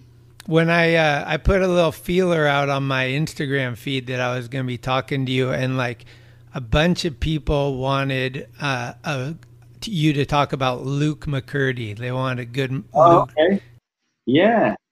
Um, Luke is a, a, a good friend of mine since I was a younger kid. And um, he was an incredible skateboarder, one of the most well rounded skaters you'll ever meet. Um, and has been, he's, that, he's a dude that could have been professional. If people want me to talk about Luke, that's it. He, was, he, he had everything to be able to be a professional skateboarder, but he would prefer to be to enjoy his skateboarding and push himself without the demands of being sponsored or being a pro as much. Like I don't know if he's okay with me saying that, you know, but like so he can do stuff like on a board, like superhuman. He can do any very, very, very well rounded. He's the Ah. guy he can do he can do eggplants on vert with no pads, and at the same time would be the guy that can do any technical ledge trick if he put his mind to it Right. you know, and uh, very, very, very talented. But he lives in Texas and uh, still skates a bunch. And I used to live with him in Huntington Beach when I was growing up. And he moved from England. He's from the south coast of England, from a place called Rottingdean. And uh, and he lives in Austin, Texas right now with his wife and kids and still skates all the time. And um, yeah, the, the, the, the Texas scene out there, I think when they see him, when they see him skate, they go, oh, okay, yeah, he's really good. He's really fucking good. Rad. Luke McCurdy. Very, very, very talented skater that no one really, or not a lot of people, are know of. Hmm. You know, um, yeah, like on our King of the Road that we went on for Thrasher many, many years ago, he was our team manager. Oh, really? Our team manager on King of the Road for Thrasher. Ah. That's how good Luke is. And and and also, he did more tricks in the book than I did. He Did did, he? more tricks, like all of us probably on the trip. That's how good he is. Like there was a, okay, someone needs to do a backside heel flip wall right. Okay, Luke, you got it. Bang, he got it. Right, Wow. like that. Yeah, someone needs to do eggplant reverb. I'm sure he can do it. Try it, Luke. Like that's who Luke is. Very talented. Anything he picks up, he does it well. Yeah. Yeah.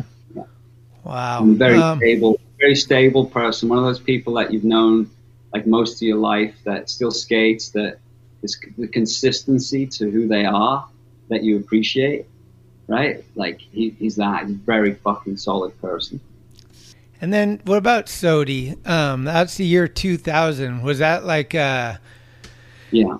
a huge deal? Obviously, a game changer, like something you look back at as like you can always like take pride in. Like the mag gave you this award, Phelper handed it to you. There was like what was some of the things you remember of it? I know it's 20 years ago this year, so it's been a minute, but like Yeah. what a fucking deal, huh? I remember where the mag was at that time. I remember looking through Thrasher mags and and um, and and and seeing that like skating was changing. Skating was changing, and a lot of that change wasn't all happening in San Francisco.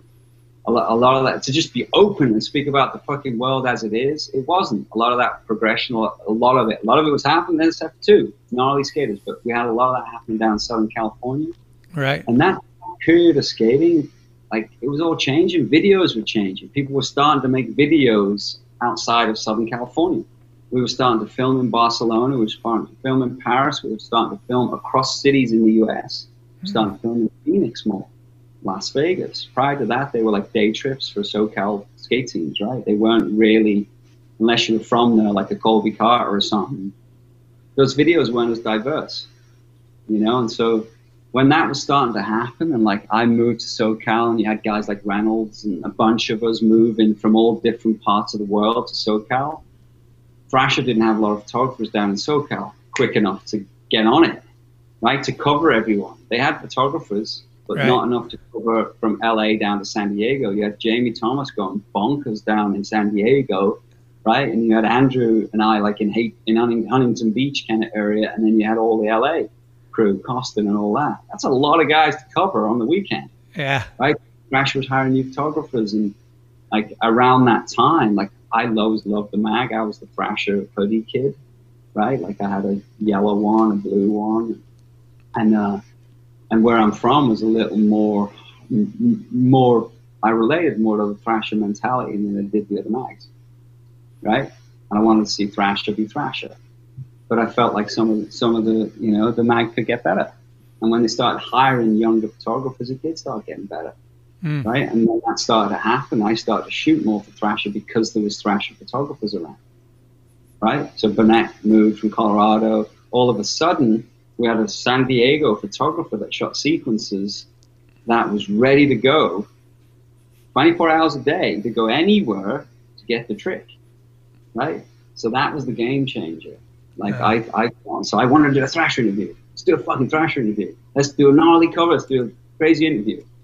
So my first, first Thrasher interview was that. Was like, shit, I have a chance to do a Thrasher interview right now, and like I can get Sturt to shoot the stills, and I can get Burnett to shoot the sequences, right?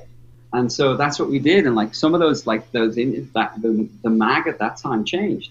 The mag changed, you know, with all of the all of the Warner content, like the Warner Avenue dudes, Eric Ellington, Greco, all this, what they were doing, what we were all doing. What Right. Jamie was doing in San Diego, what the girl guys were doing in LA, what we were doing in Huntington Beach, Orange County area, right? Like that was a freaking melting pot in the mags in the nineties and that shit. And covered all of that. And um but like I felt like I, it was an honor to get the first interview in the mag and then when during the same year I had an interview and skater of the year thing, right? But I think my interview came out first. Can't remember because those were different times. Like the the interview would come out a year before you won skater of the year or some shit, right? Like they Yeah. didn't you win skater of the year, and then you had three months to do a you know a skater of the year interview. Yeah. You actually had a lot longer. Yeah, I remember because I was one of the first people to do the skate of the year interviews. You know what I mean? Like I recap after you'd won it. Yeah. Because I had I had a skate of the year interview after my first Thrasher interview. So I was just fucking honored. I mean, but when Jake called me, honestly, that's like at the time I just wanted to rip. I wanted to fire rockets, set fires, right? But I wanted them all to work, right? Like meaning tricks and stuff like that, and the shit that we were doing. Um, so when, but when Jake called me, like I was talking to Jake, and I didn't know Jake at the time, right? Like I was just, I didn't know him that well. I was probably 20 years old or something like that. And so I was just getting to know Jake. I went up for my Thrasher interview and then shot the portrait in the basement below with Luke Ogden, right? Or in his house, maybe in his house in the basement. I can't remember because it was in a basement. Don't remember what was above it. But he built little things in basement to shoot the portrait and stuff in Yeah. because I said I wanted it to look like a padded cell, you know? Oh, Somebody, right. right? Yeah. But I want to look like somebody's got their head down in a padded cell and they're just going to go nuts on their board when you turn the page. It, was, wasn't anything. And uh, so I started to talk to Jake a little bit then. Started to get to know him a little bit when I was up in SF alone. And that was kind of some of the first times I like spent time with him where there was no one from the magazine or no other skaters around or and um, you know, so I talked to him a little bit. So when he called me after to tell me I'd won Skater of the Year, like I'd already spoken to him a couple of times since then, right? So I knew him a little bit better, but I didn't know him that well.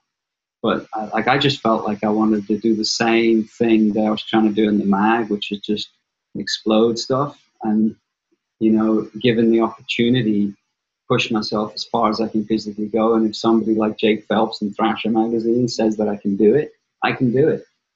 And so that's what it, it meant, you know. Um, I was just getting to know Jake, like just getting to know him as like a real person when he called me up and told me I'd won Skate of the Year. So Oh. my response was just straight, straight up the same as what I was trying to push through the mags. Is like, okay, you're going to give me the opportunity to freaking hammer it down. I'll go to town for you. I will put it all on the line from here on out. That's what it meant, you know. Oh, and I try to hold that. I really do. Like I Hmm. try to never, ever take the easy route with it, with my skating. That's why I get hurt. You know, like I, I'm, I'm still skating now. I've been skating since I was 13 years old with that same mentality. I mean, you saw Jake before he passed. Like he had 450 stitches across his body or something like that. You know, 55 surgeries and walked in front of cars a million times. And Yeah, he outdid Evel Knievel, I think.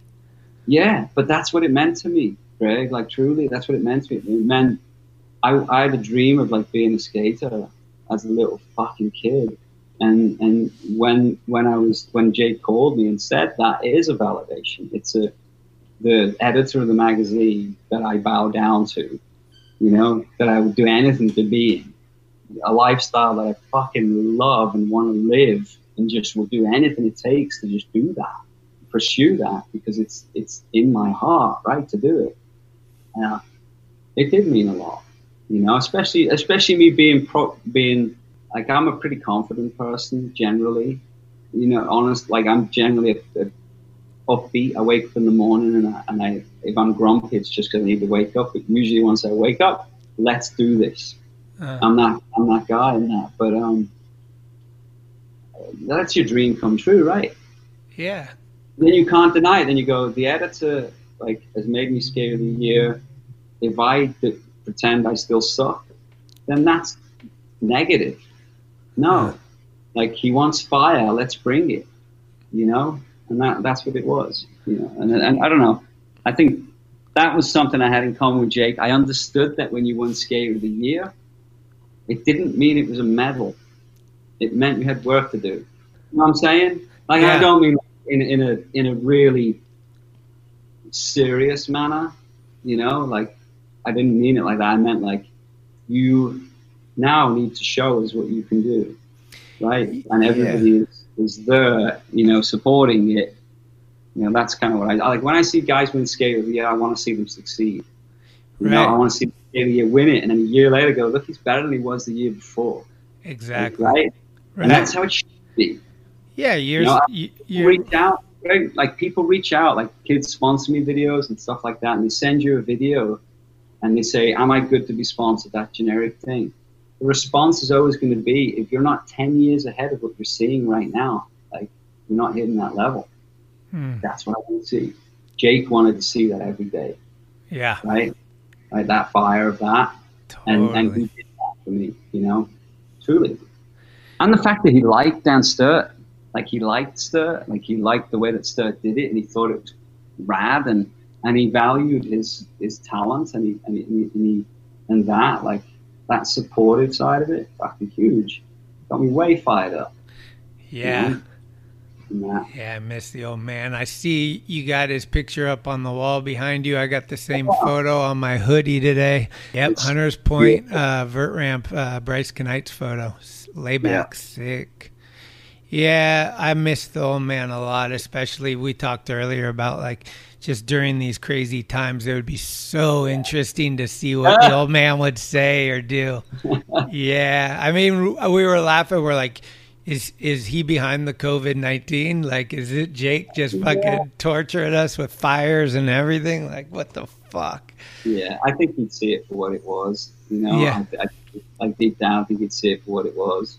And that, and he's watching this right now. You know, he is. He's right there. Like, where else is he going to be? Where else are you going to do right now, man? I don't know. But yeah, that does get on you, doesn't it? You want, we want positivity from it, but we got it. Like, look at you know all, all the dudes ripping it up right now. How much they love Jake, that younger generation too. Yeah, it's Right. really cool. Yeah, Rowan and fucking Grant and Figgy Yeah. and all these dudes that would just go on every skate rock trip and just led Jake's party anthem and, and skate anthem, really, you know. But uh, it was just the whole lifestyle that, that they all kind of gravitated towards. And uh, hopefully, yeah, it keeps it, all those dudes keep it going. I, I talked to Ronnie a lot and just the mentality. You can tell different people that were close with Jake and have a little chunk of him still. Yeah, yeah, yeah no, it's important. Pass that along, pass the energy on. Yeah, You know, but talk- the, future, the kids are going to decide, aren't they, what comes next? Yeah. And they, and they should. Yeah. know? They have to.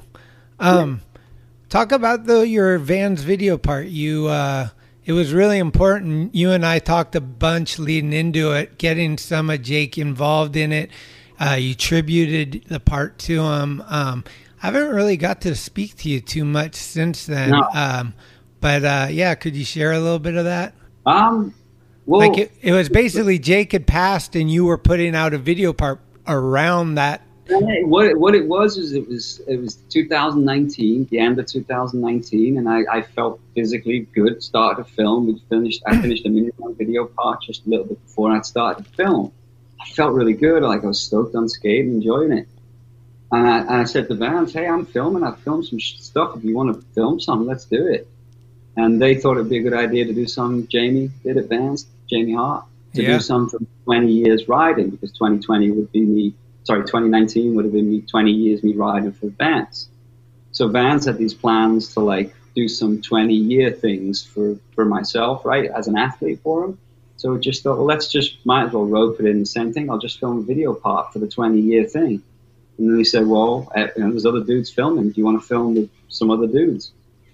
I'm like, well, it'd be weird if it's a big video and it's a 20 year thing because then it's about, it's not about me, just me. It's, just about me. It should just be a single video part. I said, let's just put out a video with a few dudes and not attach it to the 20 year, but put it out at the same time, right? With dudes that I think have similar energy. So the video feels like the same video all the way through, right? Yeah. Like same kind of skater, like we, you know, I don't know. I know. And that was the idea. So the idea of putting, you know, well, I, I looked at Ronnie and went, Ronnie's, Ronnie's so like everyone, he's been everyone's fan. fan everyone's been a fan of Ronnie Sandoval since he was like a little kid and everyone wanted to see him blossom into the skater that he is right now. Uh, I wanted the opportunity to go on skate trips and see a video part of him come together and be there and be involved in that because I wanted to see it. You know what I mean? I wanted to help that. Can that happen? That can happen right now if like if we make it. Let's make that happen because Ronnie Sandoval is one of the best skaters that you hadn't seen skate that that that much of, uh-huh. right? Like push himself like that. So Yeah, Ronnie's great. perfect. Like, I love Ronnie. I've traveled with Ronnie. Like I got on well with Ronnie. I liked skating with Ronnie Good and, kid. and and the right kind of focused on skating, right? Like Pedro, you go skate. Doesn't matter if there's a beer going. Doesn't matter. It's not the point. The trick needs the hammers go down, right? Let's light this thing up. Uh, So I just thought, if we do it like that, that's going to be great. Let's go on trips. Like Ronnie skates more tranny DIY ish. Pedro's bigger tranny, and I'm more like street kind of crossover and a bit of that generally. So what if we go to the same spots? What's going to happen? What will it look like? So that's what we did. I thought let's kick that off with a trip to England, Thrasher, with Burnett and Jake, so that we get like the DNA of like Geoff, Pedro, and Ronnie in the UK where I'm from at the start of the video, and then we'll end it in the US. You know, so we'll start it there, and then we'll do another trip at the end to package it together. Helps with everybody's travel and all that shit. So that's what we did. So the I when it got two thirds of the way through the video and Jake passed, right? We're like, fuck, there's loads of footage, right? It's the tricks that we have with like Pedro, me there, Jake's there as well, all, all of them. And he was supposed to be in the video anyway. That's why we brought him on the trip, right? Right. Because I wanted to show him that, like, hey, I want to go on a trip with you. That's what, for like uh, my Vans thing, whatever. That want, I want to go on a trip with you, Jake, right?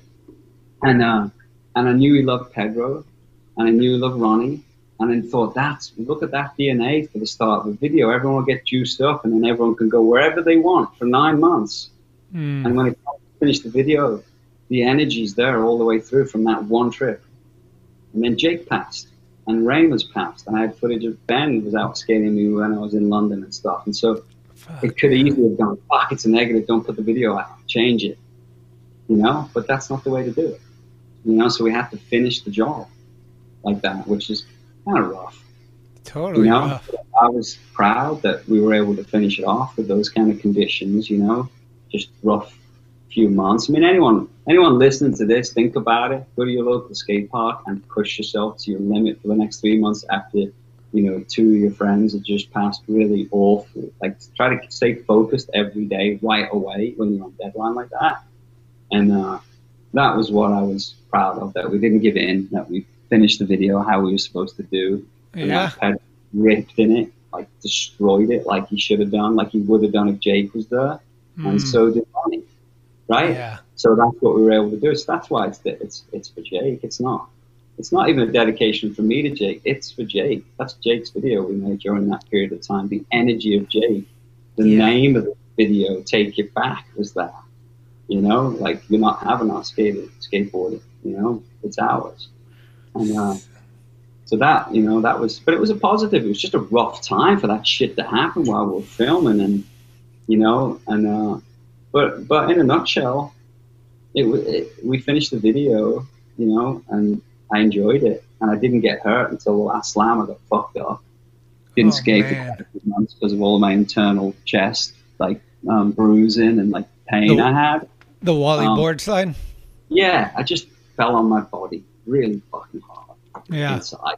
And it hurt me. I'd lift my arm up, couldn't breathe, couldn't take in a full br- breath. So once, I mean, once I got through that, like you look and you go, fuck, like I finished the video, my friends are in it, two of them are freaking dead. It's supposed to be a positive thing. We turned it into a positive thing. What do I do now? My body hurts. I've just finished another video, you know, and what, you know, you have to re-energize again, right? If you want to do another video like that the next day, you know, and, and so I took a little bit of a breather after that video as far as like just enjoying my skating, still filming stuff, but enjoying it and not. And then recently I've been, you know, starting to film quite a bit with, with Pedro for this little video we're going to put out in uh, the end of September. Um, but it's going to be a short video with, with Pedro and a little bit of other stuff in there. Um, but that we've been, so I've been working on that. So Nice. Just, you know, a couple of weeks of film, film some more tricks for that, and then we'll put that out. And, uh, and then we have some secrets in that video and some other stuff coming after that. Um, like it. I'm just waiting, trying to make the make the best of this crazy time right now. I'm putting putting that negative energy that's out in the world, um, you know, leveling it out, trying to level it out wherever I go, trying to kill people with kindness, trying to kill, you know, negativity with with with kindness, trying to kill it all with that, you know. And if someone doesn't want to drop in, then then we drop in for them. All right. So that's where, where, where I'm at, you know, really, Greg. And I'm stoked. I'm enjoying my skating. You know, Sprinkle a little wisdom on your toast. Oh, try. Yeah. Would Um, you would you ever go back for that uh, Wally board slide, or is that spot dead to you after something like that? That was like this first go that I tried to make. Ah, You know what I mean? Like I was warming up and just like that was the first one I almost made. So I would, but I don't go back. Occasionally I do. Yeah, I was wondering. I go back when I don't care and just go fuck it. I'll go and do that. And it's three months later. I'm like, I'm gonna try that again. But I don't intentionally go, shit, didn't get it. I'm gonna work on it and go back again. A lot of dudes do. I'm like an energy guy, uh-huh. right? Like I look at the spot and I go, yeah, the light's good today, and my body feels like not too warm. Fuck it, and I just drop in and try it. Yeah. You know, premeditated side of it's there, but it's also, you know, it's also fucking, um, you know, a switch. Okay. Out of all the insanity you've been through, is there one moment that sticks out to you that you were most scared or like, this is fucking, Yeah. you know, like some crazy ass situation? Uh, Like you just knew it's pending. yeah. Uh, or like a spot that you were like, I'm going to try this, but fuck, I don't know if I got it. Twice I've gone places with Sturt that I've turned down. One, Oh. one of them was I wanted to do a roof gap in the night in the rain. Right, so I wanted to see water flying with, uh, you know, the flash reflecting off all the little droplets of water coming off your board upside down, like kind of thing. I Okay. thought, dude, like, fuck, that's gnarly. Do it in the rain, roof gap, in the night. So you can't see anything, it's wet, and you're going across the roof. I never got to that. I went to do it, went in to actually do the spot, and realized that I needed to check myself. Seriously, I just had to go, "Uh, you need to go home. You need to go home right now. What do you, you need to go home. You're going to fall off the roof if you just ride at it. I had to tell Dan, like, Dan, I'm going home. I'm really sorry you came up in the winter to, you know, Buena Park in the middle of the winter in the rain to shoot a photo of me in the, the middle of the night, early hours of the morning or something. Uh-huh. I'm sorry, I keep moving this. Ah, you're all good. Yeah, good.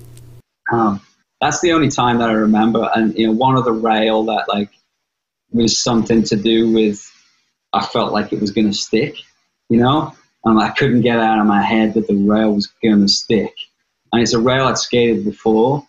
Um, that was the only other time with Dan that I just pretty much said no. Where I just benign. But a couple of times you have to sometimes with certain things, you know, you don't feel it that day. But I know what you're saying though. That's a little Yeah. different. Well, in, in your mind, are you kind of scared to say no to Sturt as well? Like it, him being there, are you like, ah, this guy's gonna fuck with me? If, confidence. Once you call Dan and go, Dan's going to be there. I asked him to be there at 10 a.m., which means he'll show up at 6 a.m. right, and be ready for him to That's like at my Jake. house, not at the spot at 6 a.m. Right, so, so, uh, Dan was part of the process. Once the call to Dan was made, then the preparations for delivering, like flying down whatever it was, so he could push a button and capture it was already was already set. So Dan was confident. Was confident. Like it was helpful to know that Dan was there because I also knew that if I flipped upside down and fell down the hole, right, landed on my head upside down, I want him there more than anybody else that I know. he's got your back. Yeah, he he he would handle it. Right, he would handle it, but and but more importantly too, he would also capture it as well as handling it. If he survived, he'd probably get the shot somehow. Right, because like so that's what I, that's the confidence with Dan of like, and uh, he runs all over the place as well. Like when he's shooting, he's running up and down the stairs. You've probably seen it in some of the videos of me where you can see Dan. He's running all over the place. He's he's he go he stands in funny spots where you could hit him really easy, you know, or intentionally puts things in places where if you fall where you're likely to fall, you're going to land on that, right? So he he, he, mod- he he's very uh, very well thought out. It's kind of strategic. Yeah. Okay. Sick, dude. Um, skate shops. We like to uh, give props to skate shops here because to me they're super important to our culture and uh, you know helping kids develop as what we were drawn to as opposed to like this other thing necessarily. Um, what can you say about skate shops? Have you had like a special experience or a favorite one that you've been on tour that they took you to their local spot or barbecue, you know, whatever it may be? Greg, like over the years, right? Like we all know the importance of the skate shop, that first place for a kid to see the culture and like be accepted. Come in, have a look, check these out. What do you need, man? Have you ever seen this video? Like, did you know that people skate like this? Of thing. That's how important they are. Like, super important. Um, and you know, I have a lot of friends who own right? Like in Long Beach, we have Long Beach Skate, which has just expanded their door. They do a lot the local skate scene. They do loads of skate jams and they bring the community together.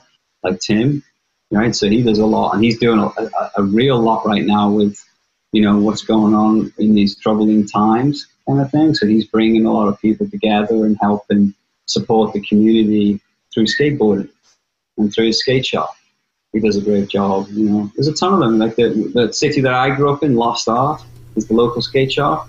Oh yeah. Um, you know, useless wooden toys. You know, and and, and they without that shop, that city's skate scene wouldn't be what it is. They wouldn't be there, right? Like the catalyst for all the skate events that happen in the city, the ones that host it. A lot of times, are the ones that manage the, the teams that come through their cities and uh, you know so that's how important they are in places like that too like in the northwest coast of england if that shop doesn't exist how's the kid going to know what's a good skateboard Their skateboarding uh, school system. They're our education. They're they're there to tell you what's right and wrong, what's good. Don't be a kook. All that Yeah. shit. yeah yeah they're an open door to all of the product too which i think is what sets skating aside like our gear is cool like the stuff we make like skateboards in itself are really colorful right? They're rad products and skate shops in themselves that you can go in and watch a video in a shop. Like not many shops you go into you sit there be welcomed in to watch a garden show in the local garden store. No. You know? And like that's the difference between the skate shop is it's a lot more inviting it's a lot more friendly and personal you hope it is. They're not all like that right? But um But the ones that are good, Cowtown in Phoenix, Yeah. right? They do a Laura lot. and Trent. willing to do things on the side for the community and the, and their customers. Absolutely, Those are the Absolutely. ones that make a difference. You Yeah. know, and those are the ones that resonate to me. You know, the big box retailers are important too, but that's what they are. That's their place. Everyone plays a role, and the, and the, the core skate shops are the ones that try to always have the hottest stuff that's coming out of skate. Um, you know, they they are different. They are not your average skate shop. You know, and those are the ones that are very important. But there's also you know, it's important for that middle of the ground one too. That once a kid started skating, he's going that, you know, um, maybe he doesn't know where his local skate shop is, and he only has a big sporting goods within 45 minutes of his house, right? right at times, like, but those skate shops bring those scenes to local skate parks and things like that. They do so much, um, you know. So I don't know. Can't say enough about that though, can you? Really? No, I've been stepping my game up because when this COVID thing hit, I realized like those guys needed help. You know, like they were ha- they were. I saw their struggles, like curbside pickups, all this shit. Like our shops, how are we gonna pull this? So I was like, dude, I don't really support the shops the way I should. We, we tried to send them extra boards and stuff like that when they place orders. You know, we Right. to, as, as much as we can. We understand that, like a couple of extra boards here and there, or anything we can do to help. Because we're a small business too, in the same boat. Exactly. Right? Yeah. Like some of what we do, like um, like my skateboard company's in like the second season of getting the ball rolling, right? So it's affected by, you know, a close down of manufacturing and all of that stuff. Right. Get in the woods hard right now. help each other out and do what we can to get through those things, right? So it's a two way street with it. Um, but the skate shops and the things that some of the skate companies are doing for the skate shops and supporting them right now is nice to see. Very. And Classic Shop in Reno, they do a great job Yeah. too. Yeah. Right? Like, um, Sick you know, one. so- Yeah, Lottie's has been doing a lot of cool stuff with like they did that skate shop program where they made graphics for all the the different shops and they made a shirt series. I'm down for all that stuff. I like it a lot. Yeah, we did, that, we did that at Vans with their custom culture thing too. Right, yeah. I got the Right. Grasso ones. That was cool. They Yeah. did a bunch of skate shops, you know, Uh-huh. and all the small businesses that were affected heavily by, you know, the lockdown and the close of the manufacturer. Yep. Um, which is awesome, awesome to do, you know, Mm. we can do to help. Yeah, 510 right here. They they did a big Vans thing. Um Yeah. Yeah, big love to the skate shops. Um, we're winding down. I just got a few more things I want to touch base real quick if you got this time. Uh, one is um, the skate rock trip you and I went on. You actually fucking put one under your belt and jumped in the van from uh, I think it was was that one Detroit to New Orleans. Yeah, Uh, right. Detroit to New Orleans. I think To to New Orleans was the last town. Well, that was a big whirlwind, right? Um, I think there was bed bugs the first night. The very first night, there was Yeah. bed bugs. Very first night in the hotel. Skate rock. It was ins- oh man, that was an insane one. Herman's Hole was the highlight. You, you know what you're getting into when you go on that. Let's just say that. Yeah, did Right. you? Did you did you think it was under or over what you expected it would be? It was anything goes. I, I, I was expecting everything I saw, but I was also expecting something that I hadn't ever seen happen at any moment throughout the whole time. Yeah. You know, if somebody had said that a burning car fell off the roof the day before, then it probably did. Yeah. At skate rock, you know, Insanity. Oh man. Um mayhem. total mayhem. Uh, also, um, I want to put you to thinking on this. Might be tough, but I wonder if you were to put together a best of Geoff Rowley video part, all the things you've ever filmed. Do you, in your mind, know what the ender would be? Oh, the last trick. Yeah. But that, that, sorry, pointing the pen. I was going to say was um, that's subjective. But subjective to you. What you're, you're saying is like the, the end is the best. So you want to know what I consider to be like the pinnacle Or how you want to end your part to put the last memory in people's mind going away. Okay. Um, Could be riding into the sunset, or it could be the gnarliest thing. You don't know. What it'll be is it'll Depends the music. like this, and then you won't know. I said that very early on. Is that when I'm done up the mountains, you'll never see me again. Oh, okay. That's that would be a cool way to do it, though, right? Or the or it fades to black and it just says dot dot dot to be continued. and then it does, but then it has to continue.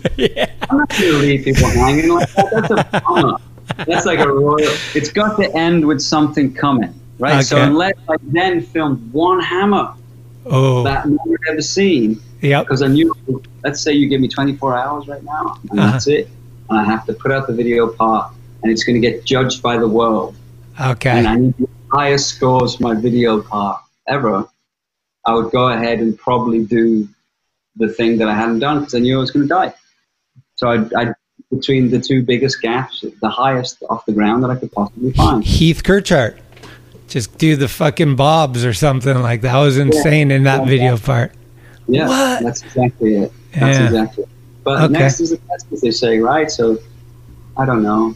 You know, the, the the container thing that I did, I think, was the most dangerous thing that, that, that, that like I wouldn't want to do again. Everything else mentally, I could like do again, but I wouldn't want to do that again. Right. Yeah, that makes sense. So probably that because I know what it felt like, and I was in the skin, and there was some things that weren't good, and I just skated it anyway, right? Like it was moving and stuff like that. Like when you're standing on top, the things are moving, and you can't see the landing. I could just see the ocean, right? Like I don't want to do that again because it was quite far the gap. Right, and so first go when you're like, I got to go really fast to clear it. You're still like, I don't want to trip over my board. So I've got to go real fast, real smooth, and I can't break my foot to test it because there's a gap. So you know when you skate roof gaps, what's fucked up about them is you can't practice your run-up speed. You know when you ride towards stairs, a dude will when he's going to ollie 15 stairs, which you've seen dudes ollie like massive stairs. Yeah. They ride towards it and go, okay, that's the speed I need. I got it. And then they back off and they know exactly where they need because they can see where they need to go. You can't do that on roof gaps because you can't go right to the edge of them, standing up and project your body across them because you're standing on your board at that point. So you're standing up looking across it and you're 30 feet before you're taking off the end. So that, I wouldn't want to do that again, you know? But I still wish that I'd done a bigger one. You know what I mean? You're always gonna. I probably got killed, but that's that's where my brain goes. I, I like I'd love to, I'd love to look back on life and go, shit, man, I had a blast, but I never like, you know, never, never stepped down from like the things that I wanted to achieve skating. You know, like I think anybody wants that peace of mind, right? Like I'm good, you know, with that, and uh, so that's it. I would. I'm the dude that there's no last part. First part, first, last, the best. Like it, first, the best, the last, whatever they call it. Um, to me, I think that every piece of the puzzle is just as important. When it comes to skate videos and skateboarding, I always felt like that. Good the more point. you highlight, it's like final last, unless it like the dude's part is it goes there. I always, I always felt like you know, if you're in a video with other guys, everyone gets the same. You know, like you're not making a video to highlight one guy Yeah. like blind video days. You watch that and went, oh, all they're everyone, they're all gnarly. They're Yeah. all that good, and you've never been hit like that before, right? Yeah. Those are the videos I want to make. Right. Those are the videos where everybody's equal, right? Everybody's equal. All There's the way no through. FF. And just because you can do a bigger handrail doesn't mean you get last part. Well, that brings us to current current status. Uh, you got the new board company. This might be a two headed question, or it might be a one headed question, and it's up to you. Well, I want I want to talk about the freedom to skate, the boards that you're that you're doing. Yeah. But I also am wondering if you want to mention at all anything about flip or or any of that. Uh, no, let's just talk about what we're doing now. Okay. You know, that's the before. Yeah. Um, I'm stoked, Greg. Honestly, I mean, I, I, I you know I get a chance to create skate graphics and things that I enjoy doing, I enjoy doing it. I love doing it, and you know, been doing it most most of my life to some degree. You know, different aspects of it, whether it's videos or skateboard graphics or or, or whatever it might be. So it's been awesome just to be doing it without uh, creative hindrance and, and with just an, an, open blank piece of paper to come up with ideas that, you know, um, we can put through the board company. So it's been fun. I've been enjoying it. You know, I've been thinking about how to create video, video production for the brand that like has its own point of difference. Same with creating graphics that have their own point of difference and a, and an, an aesthetic and a brand that acts the way it wants to act. So I've been setting a lot of up. It takes a long time to open up accounts globally with a skateboard brand. Um, I can't stress that enough that um, if you want to sell a, skateboard over in, a, in, in Germany, right, or in Australia or in Japan or China or Canada, you have to open up those accounts. So I've been spending quite a bit of time slowly just looking at the different regions on how best to distribute and how best to set up my company, right? But in the same breath, the creative side of making all the products been awesome. So I've been skating a bunch because of it. I'm riding boards and graphics that like I always wanted. You know what I mean? That I'm creating, and when they're finished, I'm, I'm stoked on them, like hyped on them. I want, want to ride the graphics because I like them. Um, so that's been super fun. And then just slowly piecing together a team and building the brand step by step. Each season, adding what we can handle. We're a small business during COVID, and I dropped my second season dropped like a week before the COVID lockdown. Oh, right. And then, and so you have the manufacturing drop of four months. You know, of like everything shuts down. So, um, but that being said, um, you know, the, the the the graphics have been received well. People psyched on them. The sell-through's been really good on them. Sick, dude. And I'm stoked on them. So people are responding well. The customers are, are, stoked on the boards and they're selling. So I'm stoked on that. Okay. And then um, is Pedro you know, on the team? We've been working on a video, and and it's kind of Pedro came out here about about three months ago from Brazil, right as the lockdown was happening, and he just like quickly dipped out, get out quick to go skate so that he can skate for a few months. Mm. And so he came out and we just started skating and started filming and just decided we would keep filming, right? And we had plans to put out a board. I've been talking to Pedro for a little while about doing like a guest board or a full full board. And so we're launching kind of that first board now, but because of the COVID, it kind of got stretched out a little bit. Uh, okay. Right? Meaning we, we launched this board like a week ago, and that was a hand screened run of Made in USA screened boards and then the full production was coming right behind that. There's a little bit of lapse in between the middle of that, so we wouldn't be having this conversation. We'd be seeing things come out. So we'll let those things come out, right? But we've been working on the video, and it comes out the end of September. Pedro's been fil- filming a bunch, and uh, and we just want to make something that just shows like people skating and shows a little bit more of the less of a production and more of a we're just filming everything in the van, just filming everything that's going on, and let's let's see what it, what it looks like at the end of that. And so we're getting to that point where we're starting to piece that together and look at that. So I'll know a little bit more about where that's going tomorrow. Tomorrow, because I'm doing a bunch a review check of a bunch of the footage to see where we're at. Okay. So I'll, I can answer your question a little bit more in a couple of days. But right now, it's a board on the brand right? He has a board on the brand, and, and I'm I'm honored that he was stoked to do it. Like I've been a fan of Pedro, right? Like when I when I rode for Volcom, I traveled with Pedro yeah. a lot, and it was good. How can you, you not know, be? Young kid, I always related to the way that he skated. You oh, know, like man. not me as a young kid, but when I watched him come up, I went, yeah, I like the way that he skates. You know, I like the fact that he just every time he drops in, he just shocks you and your jaw drops down, right? So it's a it's a homie thing as well where like, hey, let's just skate and put out a video and go from there. And that's all it has to be.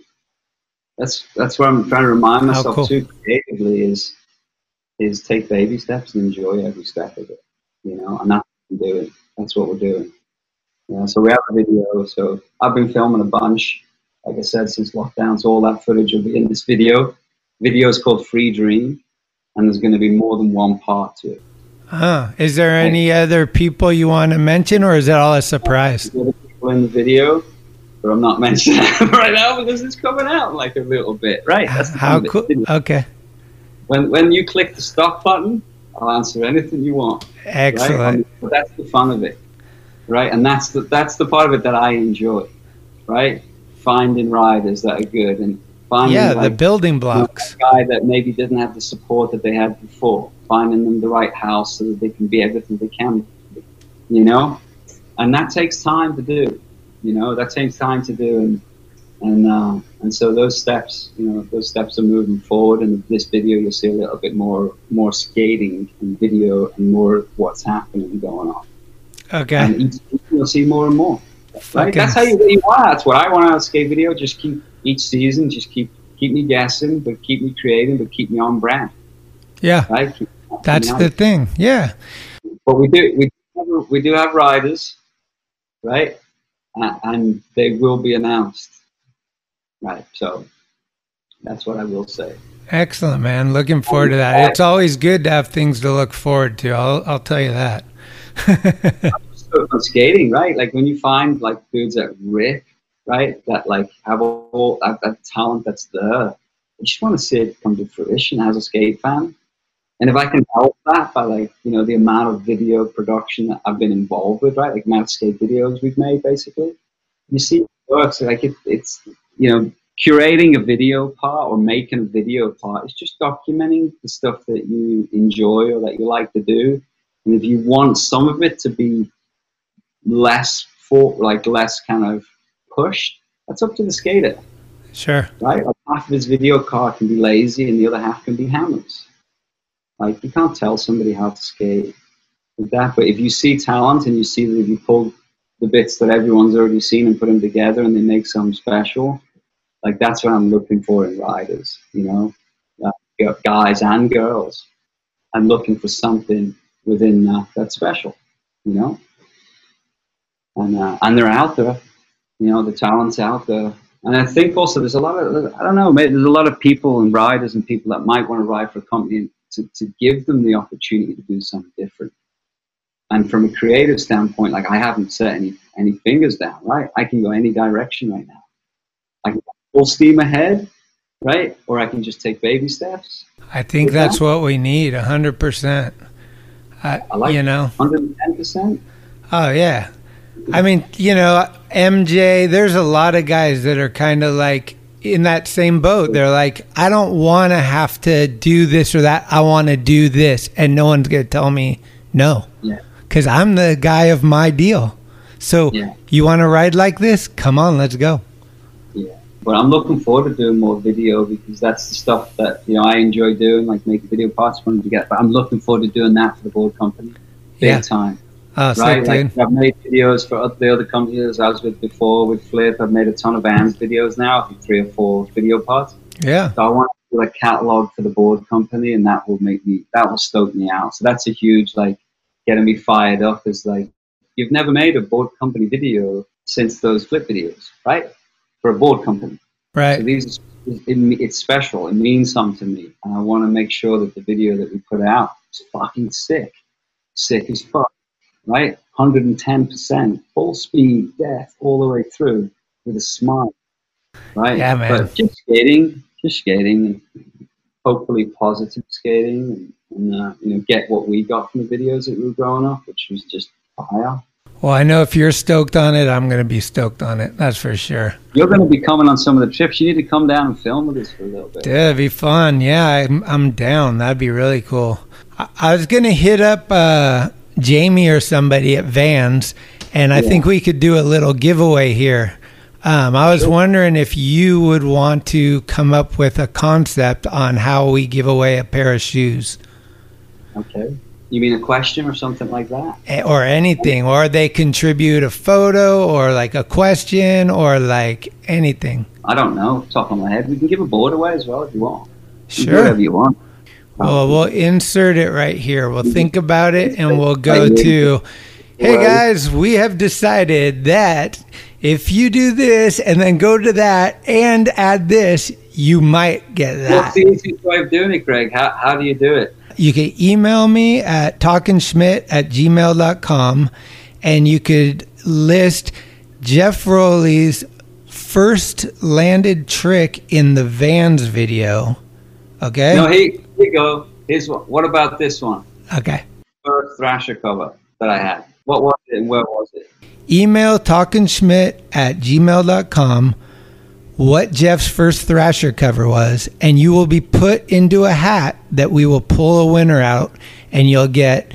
We're going to decide whether you're going to get the whole grand prize or we might have two winners where one gets a board and one gets shoes. We'll figure it out. But this is all on the fly, and uh, you might want to fucking submit your answers ASAP because we'll announce it the week after. So, yeah, there's our first giveaway ever. My first giveaway. We, we, we don't know what shoes you're going to get, but man, they're going to be tight. Yeah, And no, you can you can pick them. You're going to get this board, right? Oh, I'm gonna leave sick. it Here, post-it note. It's going to say Greg on it right here, and when he sends me the winner's address, we'll we'll ship it to them. Uh huh. And is it pronounced freedom or freedom? Freedom. Freedom. Okay. Yeah, freedom. Hell yes. All right, man. I think we really covered so much ground, and we could talk for like six more weeks and still have six more weeks to talk because, fuck, dude, skateboarding's your life, and we obviously, you know, goddamn. Hey, I love you, Geoff. I appreciate that you took the time out, man. This means a lot to me. I really appreciate it. Um, the last thing we do is we fucking throw the needle on the record and we get out of here. You got a good song for us? I, I do. I thought of it right as I was coming in this, in, uh, this morning. Dag Nasty. Okay? Million Days. You know that Okay. one? It's energy. So think of skating when you listen to it and it moves. Dag Nasty, Million Days. Hell yes. All right, Geoff. Have a good one. Um, hopefully, our paths cross sooner than later. I, I don't know when my next trip is going to be with all this. We're we're kind of taking it serious, but as soon as I get the green light, I'm going south. So I'll see you soon. Yeah, see you soon. Hey, thanks. You have a wonderful day, man. And Thank nice you, man. You take care. Much love. Okay. Cheers.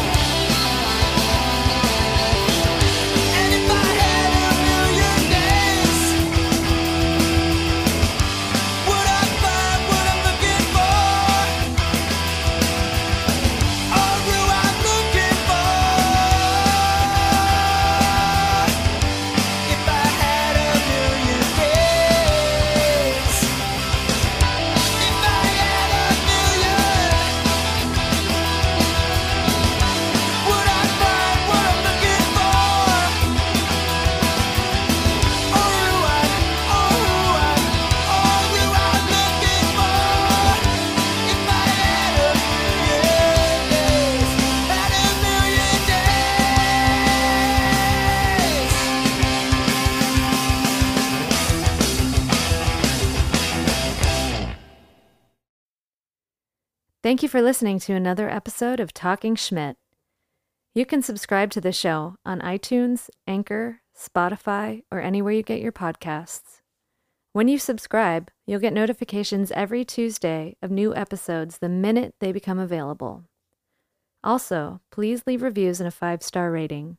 It's the best way to help the show grow.